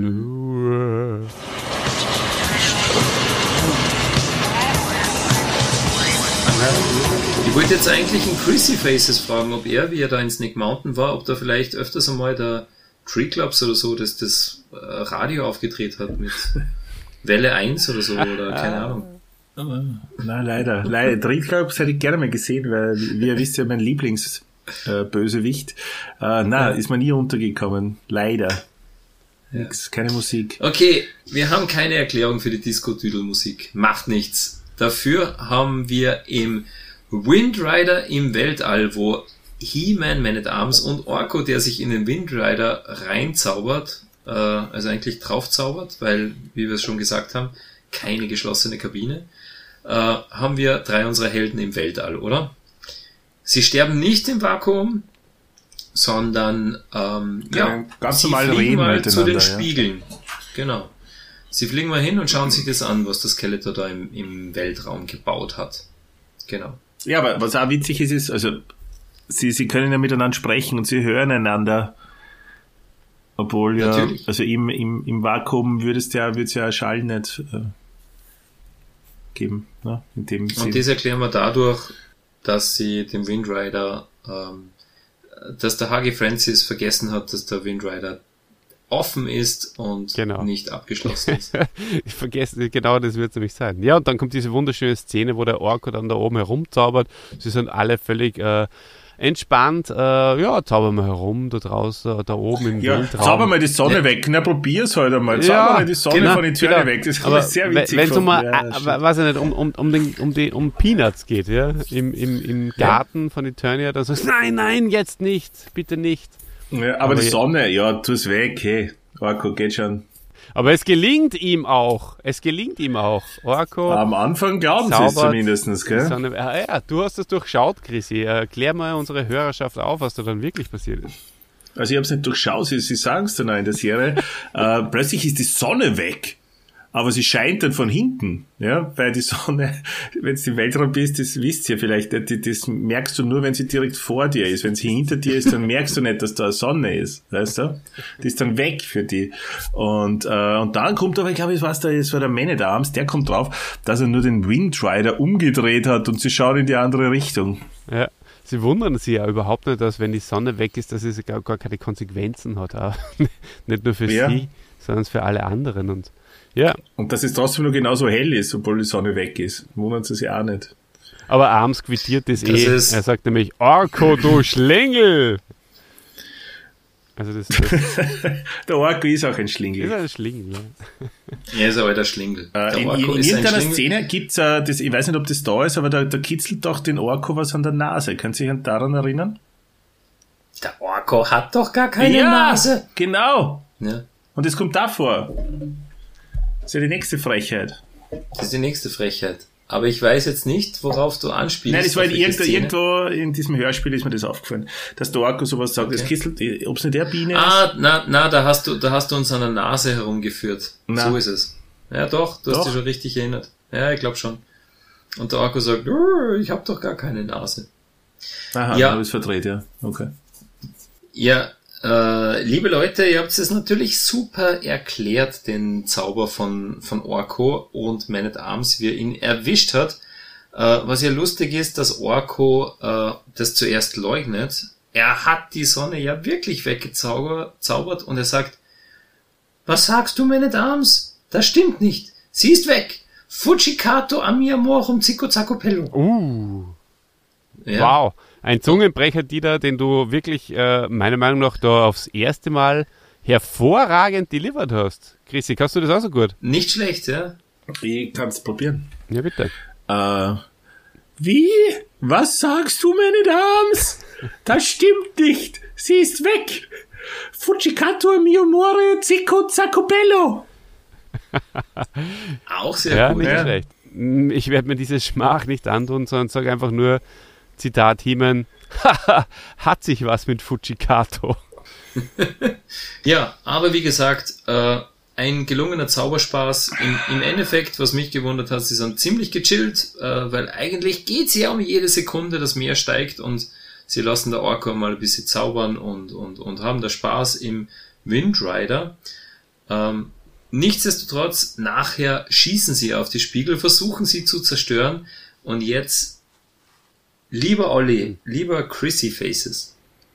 Sie schießen auf die Spiegel, ja, und Olli, du hast das so wunderbar gesagt, was passiert mit einem Lichtstrahl oder Laserstrahl bei einem Spiegel?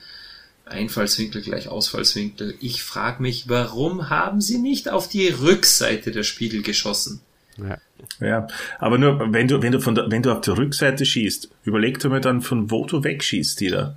Du schießt von der Rückseite auf das Ding drauf. Was ist, wenn du daneben schießt? Wo geht dann der Schuss hin? Auf Eternia. In den Weltraum. Na.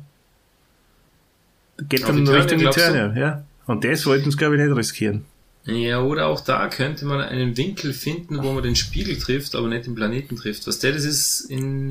aber schwierige Angelegenheit, aber wisst ihr was? Es könnte, erstens einmal, natürlich könnte es schon sein, dass auch auf der Rückseite eine Verspiegelung ist, ja, und dann wäre es auch sinnlos, wenn man dagegen schießt, weil dann strahlt der Laser einfach irgendwo ins Weltall rein.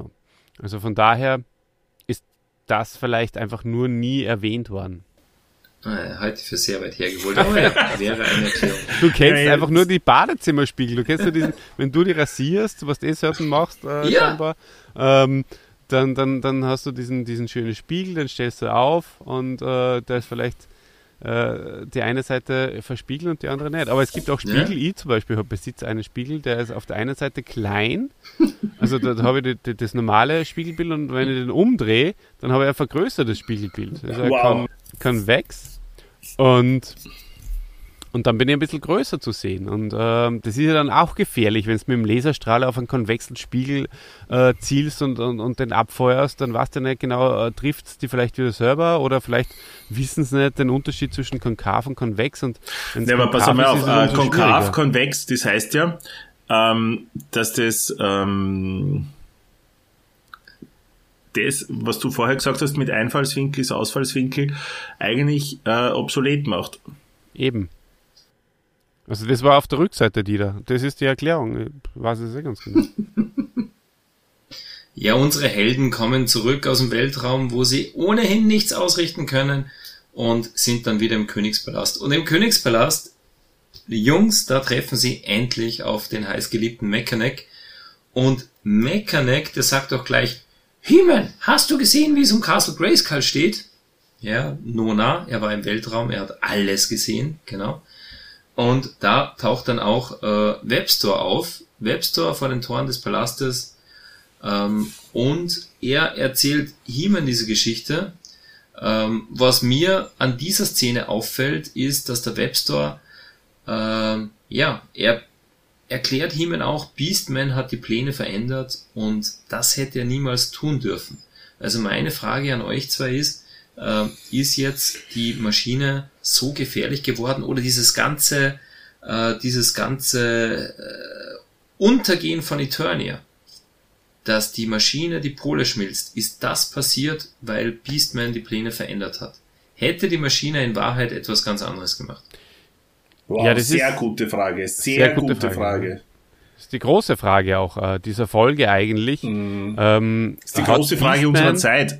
Ja, in Wahrheit. Hat Beastman tatsächlich dazu beigetragen, dass diese Meeresgeschichte und dazu kommt und dass das sozusagen dadurch es nicht mehr möglich ist, also dass Skeletor sozusagen, wenn er das versteht, dass es nur noch auf dem Grund des Meeres ausgeschaltet werden kann, dass er dann sagt, oder derjenige, der das findet, na dann kann ich diese Maschine nicht bauen, denn man kann sie ja nie wieder abschalten.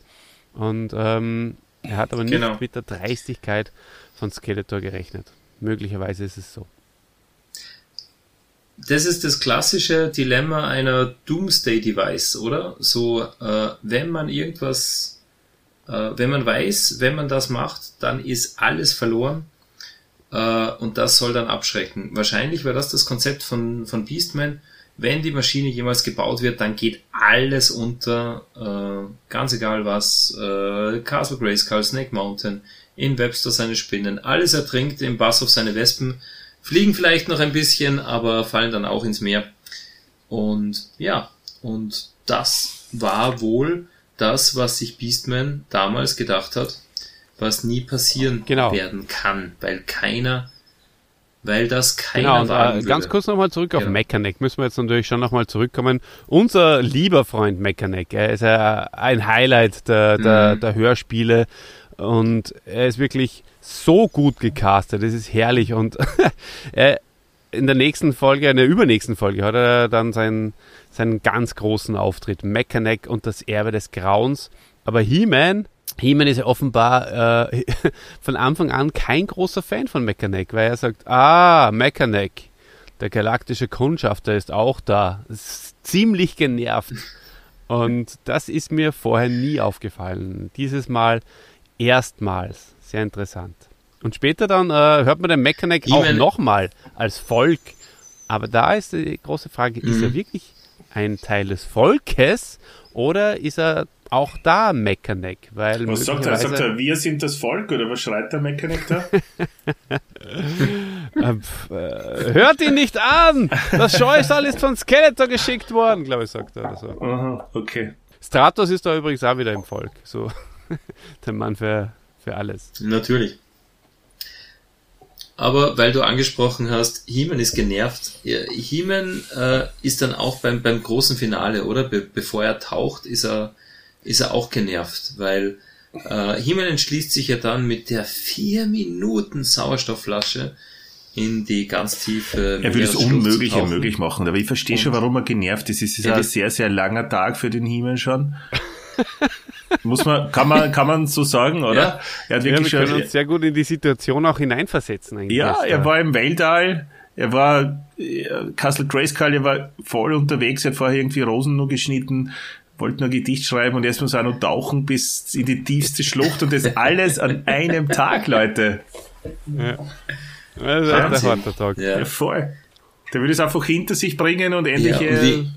Ja, wieder weiter am Gedicht. Ja, es muss ja irrsinnig mühsam sein. Da geht es wieder wochenlang, hast wieder gechillte Zeit und dann spült sie alles innerhalb von 45 bis 50 Minuten ab. Also das ist ja... Zack. Ja, voll. Ja. Definitiv, genau. Jedenfalls wie Orko seine Hilfe anbietet, sagt er ziemlich genervt, danke, lieber Orko, aber deine Zauber helfen mir jetzt auch nichts. Ich muss tauchen und das tut er ja dann auch. Er taucht hinab, oder? Das erwartet auch das ganze Volk von Eternis von ihm, dass er als unser Held, dass er den Ja, aber jetzt muss ich wieder mal was einbringen, genau. was Ernsthaftes. In den Hörspielen ist man es ja gewohnt, dass nicht ganz so übertriebene Fiktion herrscht wie in den Zeichentrickserien oder wie in der Zeichentrickserie. Das heißt, er schmeißt ja nicht mit Steinen herum und das Zauberschwert wirbelt ja normalerweise nicht, also schon ab und zu mal, aber nicht gang und gäbe, dass das Zauberschwert herumwirbelt und dann alles kurz und klein macht oder alle Sachen abwehrt. Das ist man eigentlich in den Hörspielen nicht gewohnt und deswegen ist es mir damals als Kind auch schon komisch vorgekommen, dass er jetzt diese extreme Situation bewältigt. Also da passt einfach sehr, sehr viel nicht zusammen also man braucht mal nicht drüber reden, ja, also ohne Tauchanzug, ohne größere Sauerstoffflasche, ohne Druckausgleich und alles Mögliche auf 10.000 Meter Tiefen, auf 10.000 Meter tauchen, nur mit einer Kugel am Fuß. Stimmt. Die Kugel zieht ihn runter, ja. Passt eigentlich nicht. Und das möchte ich auch noch in die Waagschale werfen. Warum haben sie einen Weltraumgleiter, den sie zwar jetzt in der Folge nicht benutzen, aber kein U-Boot? Ne? Ja. Alles haben sie, aber sie haben kein U-Boot. Ja, na, sie haben nicht einmal ein größeres... Ohne alles da oben. Sie haben nicht einmal eine größere Sauerstoffflasche. Ja. Also das fällt einem als Kind schon auf. Das ist lächerlich in Wirklichkeit. Das fällt einem als Kind auf, ja. Sie haben wirklich jede Technologie, Man at Arms erfindet jede Waffe, aber er erfindet keine große Sauerstoffflasche, kein U-Boot, keine Taucherglocke. Mann, das wäre mein Traum gewesen. Ich bin so ein großer U-Boot-Fan. Wenn es Masters U-Boote gegeben hätte, das wäre es voll gewesen. Für mich hätte ich so definitiv, ja. Na, also das ist eine Schwachstelle, ja. Sie sind so technisch ausgestattet, aber haben einfach nichts, um runterzutauchen, ja. Das fällt hier auf. Trotzdem, die ganze Szene ist es so, eigentlich das wahre Finale, den wahren Klimax der Geschichte, wie He-Man runtertaucht, mit den Meeresmonstern kämpft und so weiter und die Maschine suchen muss, sie vielleicht nicht gleich findet und keinen Sauerstoff mehr hat. Das kriegt man ja alles nicht mit. Als Hörer ist man ja oberhalb des Wassers, bei Man at Arms, ist man an der Oberfläche, Orko, Teela, genau. Beim Volk, ja. Also wie habt ihr das so gefunden, dass man eigentlich jetzt den Höhepunkt der Folge so gar nicht mitbekommt? Habe ich auch sehr, sehr, sehr komisch empfunden und es vergeht dann auch relativ schnell, er taucht halt weg und dann sagen sie plötzlich, ja, er ist schon so lange weg und so, kriegst du als Hörer gar nicht mit, dass er wirklich, es fühlt sich nicht lang an und plötzlich ist er wieder da und zack, Geschichte zu Ende. Ich habe das Ende, es ist ja nur ein Teil einer Trilogie, es ist ja nicht wirklich das Ende, aber das habe ich sehr unspektakulär und dann schnell so schnell hingefuchtelt irgendwie empfunden. Wie wenn ihnen die Ideen ausgehen, ja, lass man tauchen und dann, ist lange weg, da ist er wieder, super, alles gut, genau. Tschüss, ja, alles Gute, Klaus und klassische Krankheit sozusagen der Hörspielfolgen, dass einfach am Schluss da ihnen die Zeit ausgeht und du hast vollkommen recht, man hätte hier natürlich mit dem He-Man mittauchen müssen als Hörspielhörer oder Hörspielhörerin, wäre dann natürlich viel, viel spannender und interessanter noch gewesen und nicht ganz so, ja, lächerlich. Und jetzt erzähle ich euch beiden die große Überraschung. Also das hätte der H.G. Francis nur sehr, sehr schwer hingekriegt, weil wenn jetzt He-Man da runtertaucht und ich meine, er hat zwar vorher gerade im Weltraum geredet, im offenen Wind Rider. Nee, er hätte so einen runden Taucherhelm, was ist so eine Glocke, ja, genau. Hätte er gebraucht, dann hätte er reden können. Da ist die Schlange, ich muss sie töten. Ah, die Maschine, hier ist sie, wo ist nur der Knopf? ich habe keine Luft. Also, richtig. Da gebe ich dir recht. Da gebe ich dir recht, er hätte einfach einen Taucheranzug mit Funkgerät gebraucht, wäre runtergetaucht, wäre ständig mit Man at Arms verbunden gewesen. Man at Arms vielleicht auch noch von oben mit technischen Geräten gesagt, He-Man, du bist zu weit rechts, die Schlucht liegt noch 120 Meter links von dir, tauch da mal runter und so. Das wäre cool gewesen, ja. In Wahrheit lässt uns da die Folge im Unklaren. Oder was da wirklich da unten passiert ist, hat er überhaupt gegen Monster gekämpft oder nicht? Man weiß es nicht. Na, aber es suggeriert nur dieses Cover. Nur ja. Das Cover, das wir eingangs besprochen haben, suggeriert, dass er da unten mit irgendwelchen Schlangen kämpft. Ja, und ich glaube entweder so Skeletor oder Merman, irgendwer sagt es schon auch, dass es am Grunde der Teufelsschlucht, dass es da Monster gibt. Und es ist die Teufelsschlucht, nicht die Todesschlucht. Es könnte auch Legende sein. Ja, kann auch Legende sein. Jedenfalls, das Finale in dieser Folge wurde so gelöst, dass der Hörer nicht mitbekommt, wie He-Man jetzt genau Eternia rettet, wie er die Maschine findet, wie er sie abschaltet, ja. Da wäre noch Potenzial drin. Vielleicht war, was ich auch noch total super finde, darf ich das nur kurz sagen, es ist ja cool, die Spiegel sind so eingestellt, dass die Sonne auf die Pole scheint und die schmelzen. Ja. Oder? So, dann schaltet He-Man diese Maschine aus und schwuppdiwupp ist alles irgendwie wieder rückgängig, oder? Gemacht. Also dann plötzlich friert wieder alles ein, das Wasser wird wieder gebunden. Mhm. Das ist super, oder? Das könnte man auf der Erde dann auch so machen. Vielleicht oder? Ja, genau. Einfach das rückgängig machen. Die ganzen, also den Schalter umlegen, der die ganzen CO2-Emissionen wieder zurücksaugt und dann wird alles wieder normal.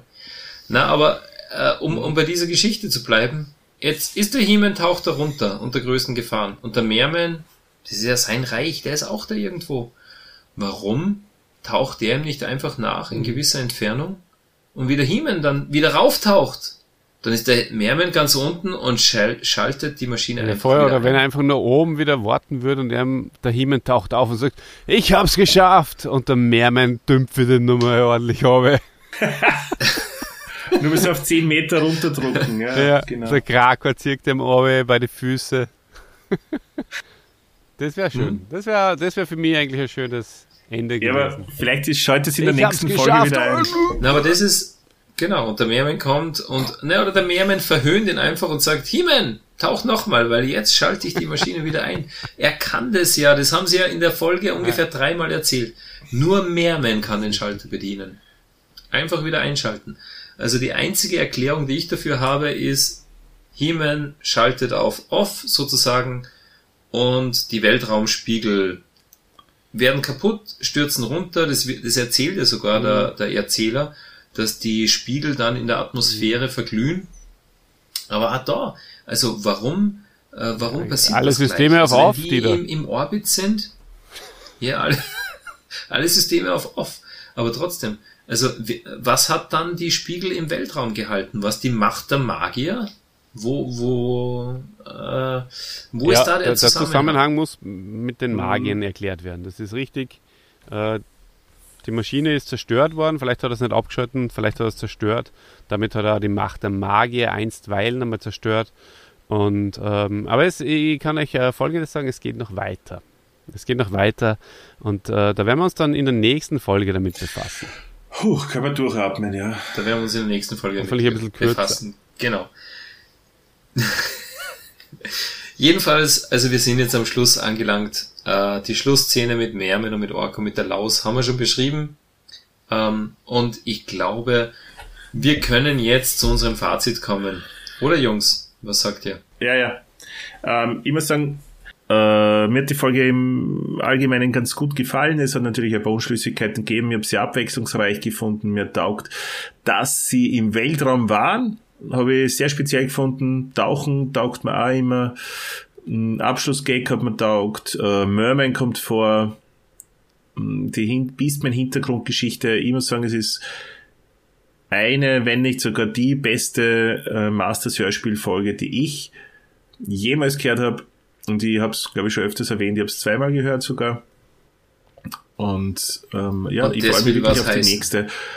das will was heißen und ich freue mich auf die nächste und ich werde mir die Trilogie auf jeden Fall, ob ich dann nur dabei bin in Folge 17 oder 18, das müssen die Fans entscheiden, die anrufen können natürlich oder ich irgendwelche Nachrichten schreiben. Nein, ich werd dranbleiben und für mich war es eine gute Folge und ich bewerte es mit 9 von 10 Punkten. Wow. Hohe Wertung. Wow. Mein Fazit sagt, ganz, ganz kurz und bündig, alle Szenen mit den Bösen extrem super, alle Szenen mit den Guten, außer vielleicht das mit den Rosen, wirklich unterdurchschnittlich. Das ist sehr, sehr auffällig in dieser Folge. Webster, Beastman, Meerman bekommen an Tiefe, und zwar nicht nur, was die Tiefe im Meer betrifft, sondern was den Charakter betrifft. Und das ist für mich auch ein Geheimnis der Masters of the Universe Hörspiele. Die Charaktere werden hier einfach gut unterfüttert mit Geschichten und man merkt, die Bösen sind nicht von Haus aus böse gewesen. Das ist etwas, was einen hineinzieht in die Charaktere, in die Storys, und das macht den Reiz vielleicht auch nochmal zusätzlich aus, zusätzlich zu der Atmosphäre und zu der ganz tollen Aufmachung von den Europa-Hörspielen immer. Und ja, der ganze Vierlefanz im Weltall, was nicht, Spiegel, Tiefsee, dann unten auch Luft anhalten so lang. Ja, das hat mir als Kind eigentlich schon gehalten lassen. Da bin ich kein so großer Fan davon. Auch das vermeintliche Ertrinken, wie da der Spannungsbogen aufgebaut wurde, hat mich persönlich jetzt nicht so in den Bann gezogen, aber die Atmosphäre prinzipiell ist sehr, sehr gut. Die Stimmen, wie immer, sehr, sehr gut. 8 von 10 bekommt diese Folge im Ranking von mir. Wow, auch sehr gut gerankt. Ja, und lieber Olli, da kann ich mich nur anschließen. Die Folge gehört den Bösewichten definitiv. Skeletor, Meerman, Webster, Beastman sind alle großartig. Man hat hier wirklich die besten Szenen und interessantesten Dialoge bei den Bösewichten gefunden. Und in Wahrheit, die Guten unserer Masters of the Universe waren so ein bisschen, ja, Randfiguren in der ganzen Geschichte. Die Story war wirklich vielschichtig, gut aufgebaut. Ich hab es toll gefunden, wie sie die ganze Origin von Beastman, Webstore da mit reingebracht haben, die Mystery um die verschollenen Magier. Wirklich sehr, sehr atmosphärisch, und ja, die Auflösung hat dann, aber das kennt man ja, die hat dann einige Fragen offen gelassen, viele Fragen zu den Magiern, was haben die jetzt wirklich gemacht, wer waren die verschollenen Magier, was hat ihre Maschine für einen Zweck gehabt und so, das wird alles leider nicht aufgeklärt, da hätte man sich mehr erwartet. Aber man kennt das ja mittlerweile. Und wie gesagt, das absolute Highlight hier: Beastman und Skeletor und Webster. Großartig in dieser Folge. Deshalb bekommt die Folge von mir auch ein 8 von 10. 8 Punkte von möglichen 10. Und ich sage euch, liebe Leute da draußen, es wird in der nächsten Folge definitiv nicht schlechter. Da bleiben wir auf höchstem Masters of the Universe Niveau. Und ja, da darf man gespannt sein, was in der zweiten Folge der Trilogie passiert. Ja dann, lieber Dieter, wenn du schon so im Wunderbar. Lauf bist, leite die abschließenden Worte ein. Es war uns ein großes Vergnügen. Schön, dass alle zugehört haben. Und ich werde mich aus dieser Folge verabschieden. Wünsche allen einen wunderschönen Tag. Und bis zum nächsten Mal beim Angriff der Magier. Und der Dieter wird uns jetzt sagen, endgültig, warum Eternia auch dieses Mal nicht untergegangen ist. Und ich hoffe, er hat da den passenden Spruch dazu. Ja, dann muss ich jetzt unserem Gast, unserem Chrissy Faces, der heute zurückgekehrt ist, lieber Chrissy, dir muss ich die Siegertyp-Frage stellen. Du kennst sie noch nicht, ich werde sie dir erläutern. Und zwar, jetzt frage ich dich, lieber Chrissy Faces, wer ist der größere Siegertyp? Glaubst du, das ist Rocky Balboa, der von Apollo Creed zuerst besiegt wurde, aber ihn dann im Rematch in einem unglaublich harten Kampf mit letzter Kraft schlagen konnte?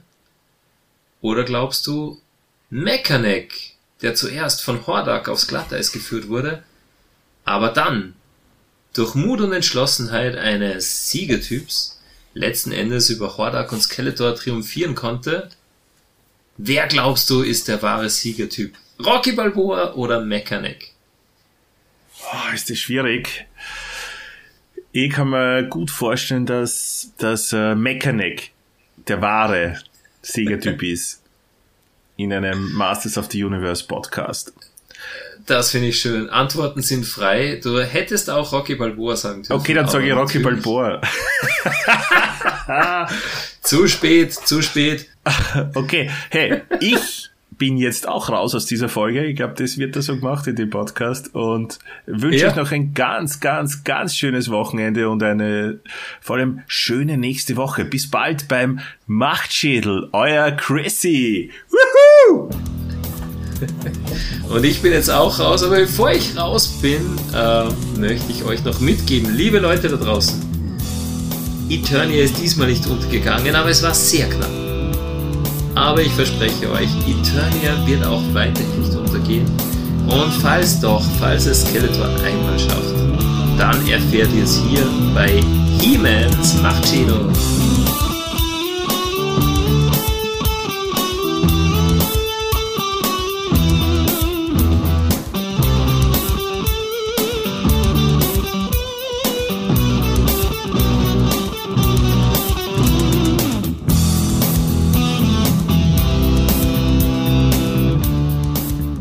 Ich sage Apollo Creek, wer kennt ihn nicht, den griechischen Boxer, der gegen Rocky im ersten und im zweiten Teil kämpft. Mit seiner blau-weißen Fahne eingelaufen und Hose, glaube ich, auch blau-weiß. Entschuldigung, Dieter, hast du nicht Apollo Creed? Hast du ja Apollo Creed, oder was? Creed, ja.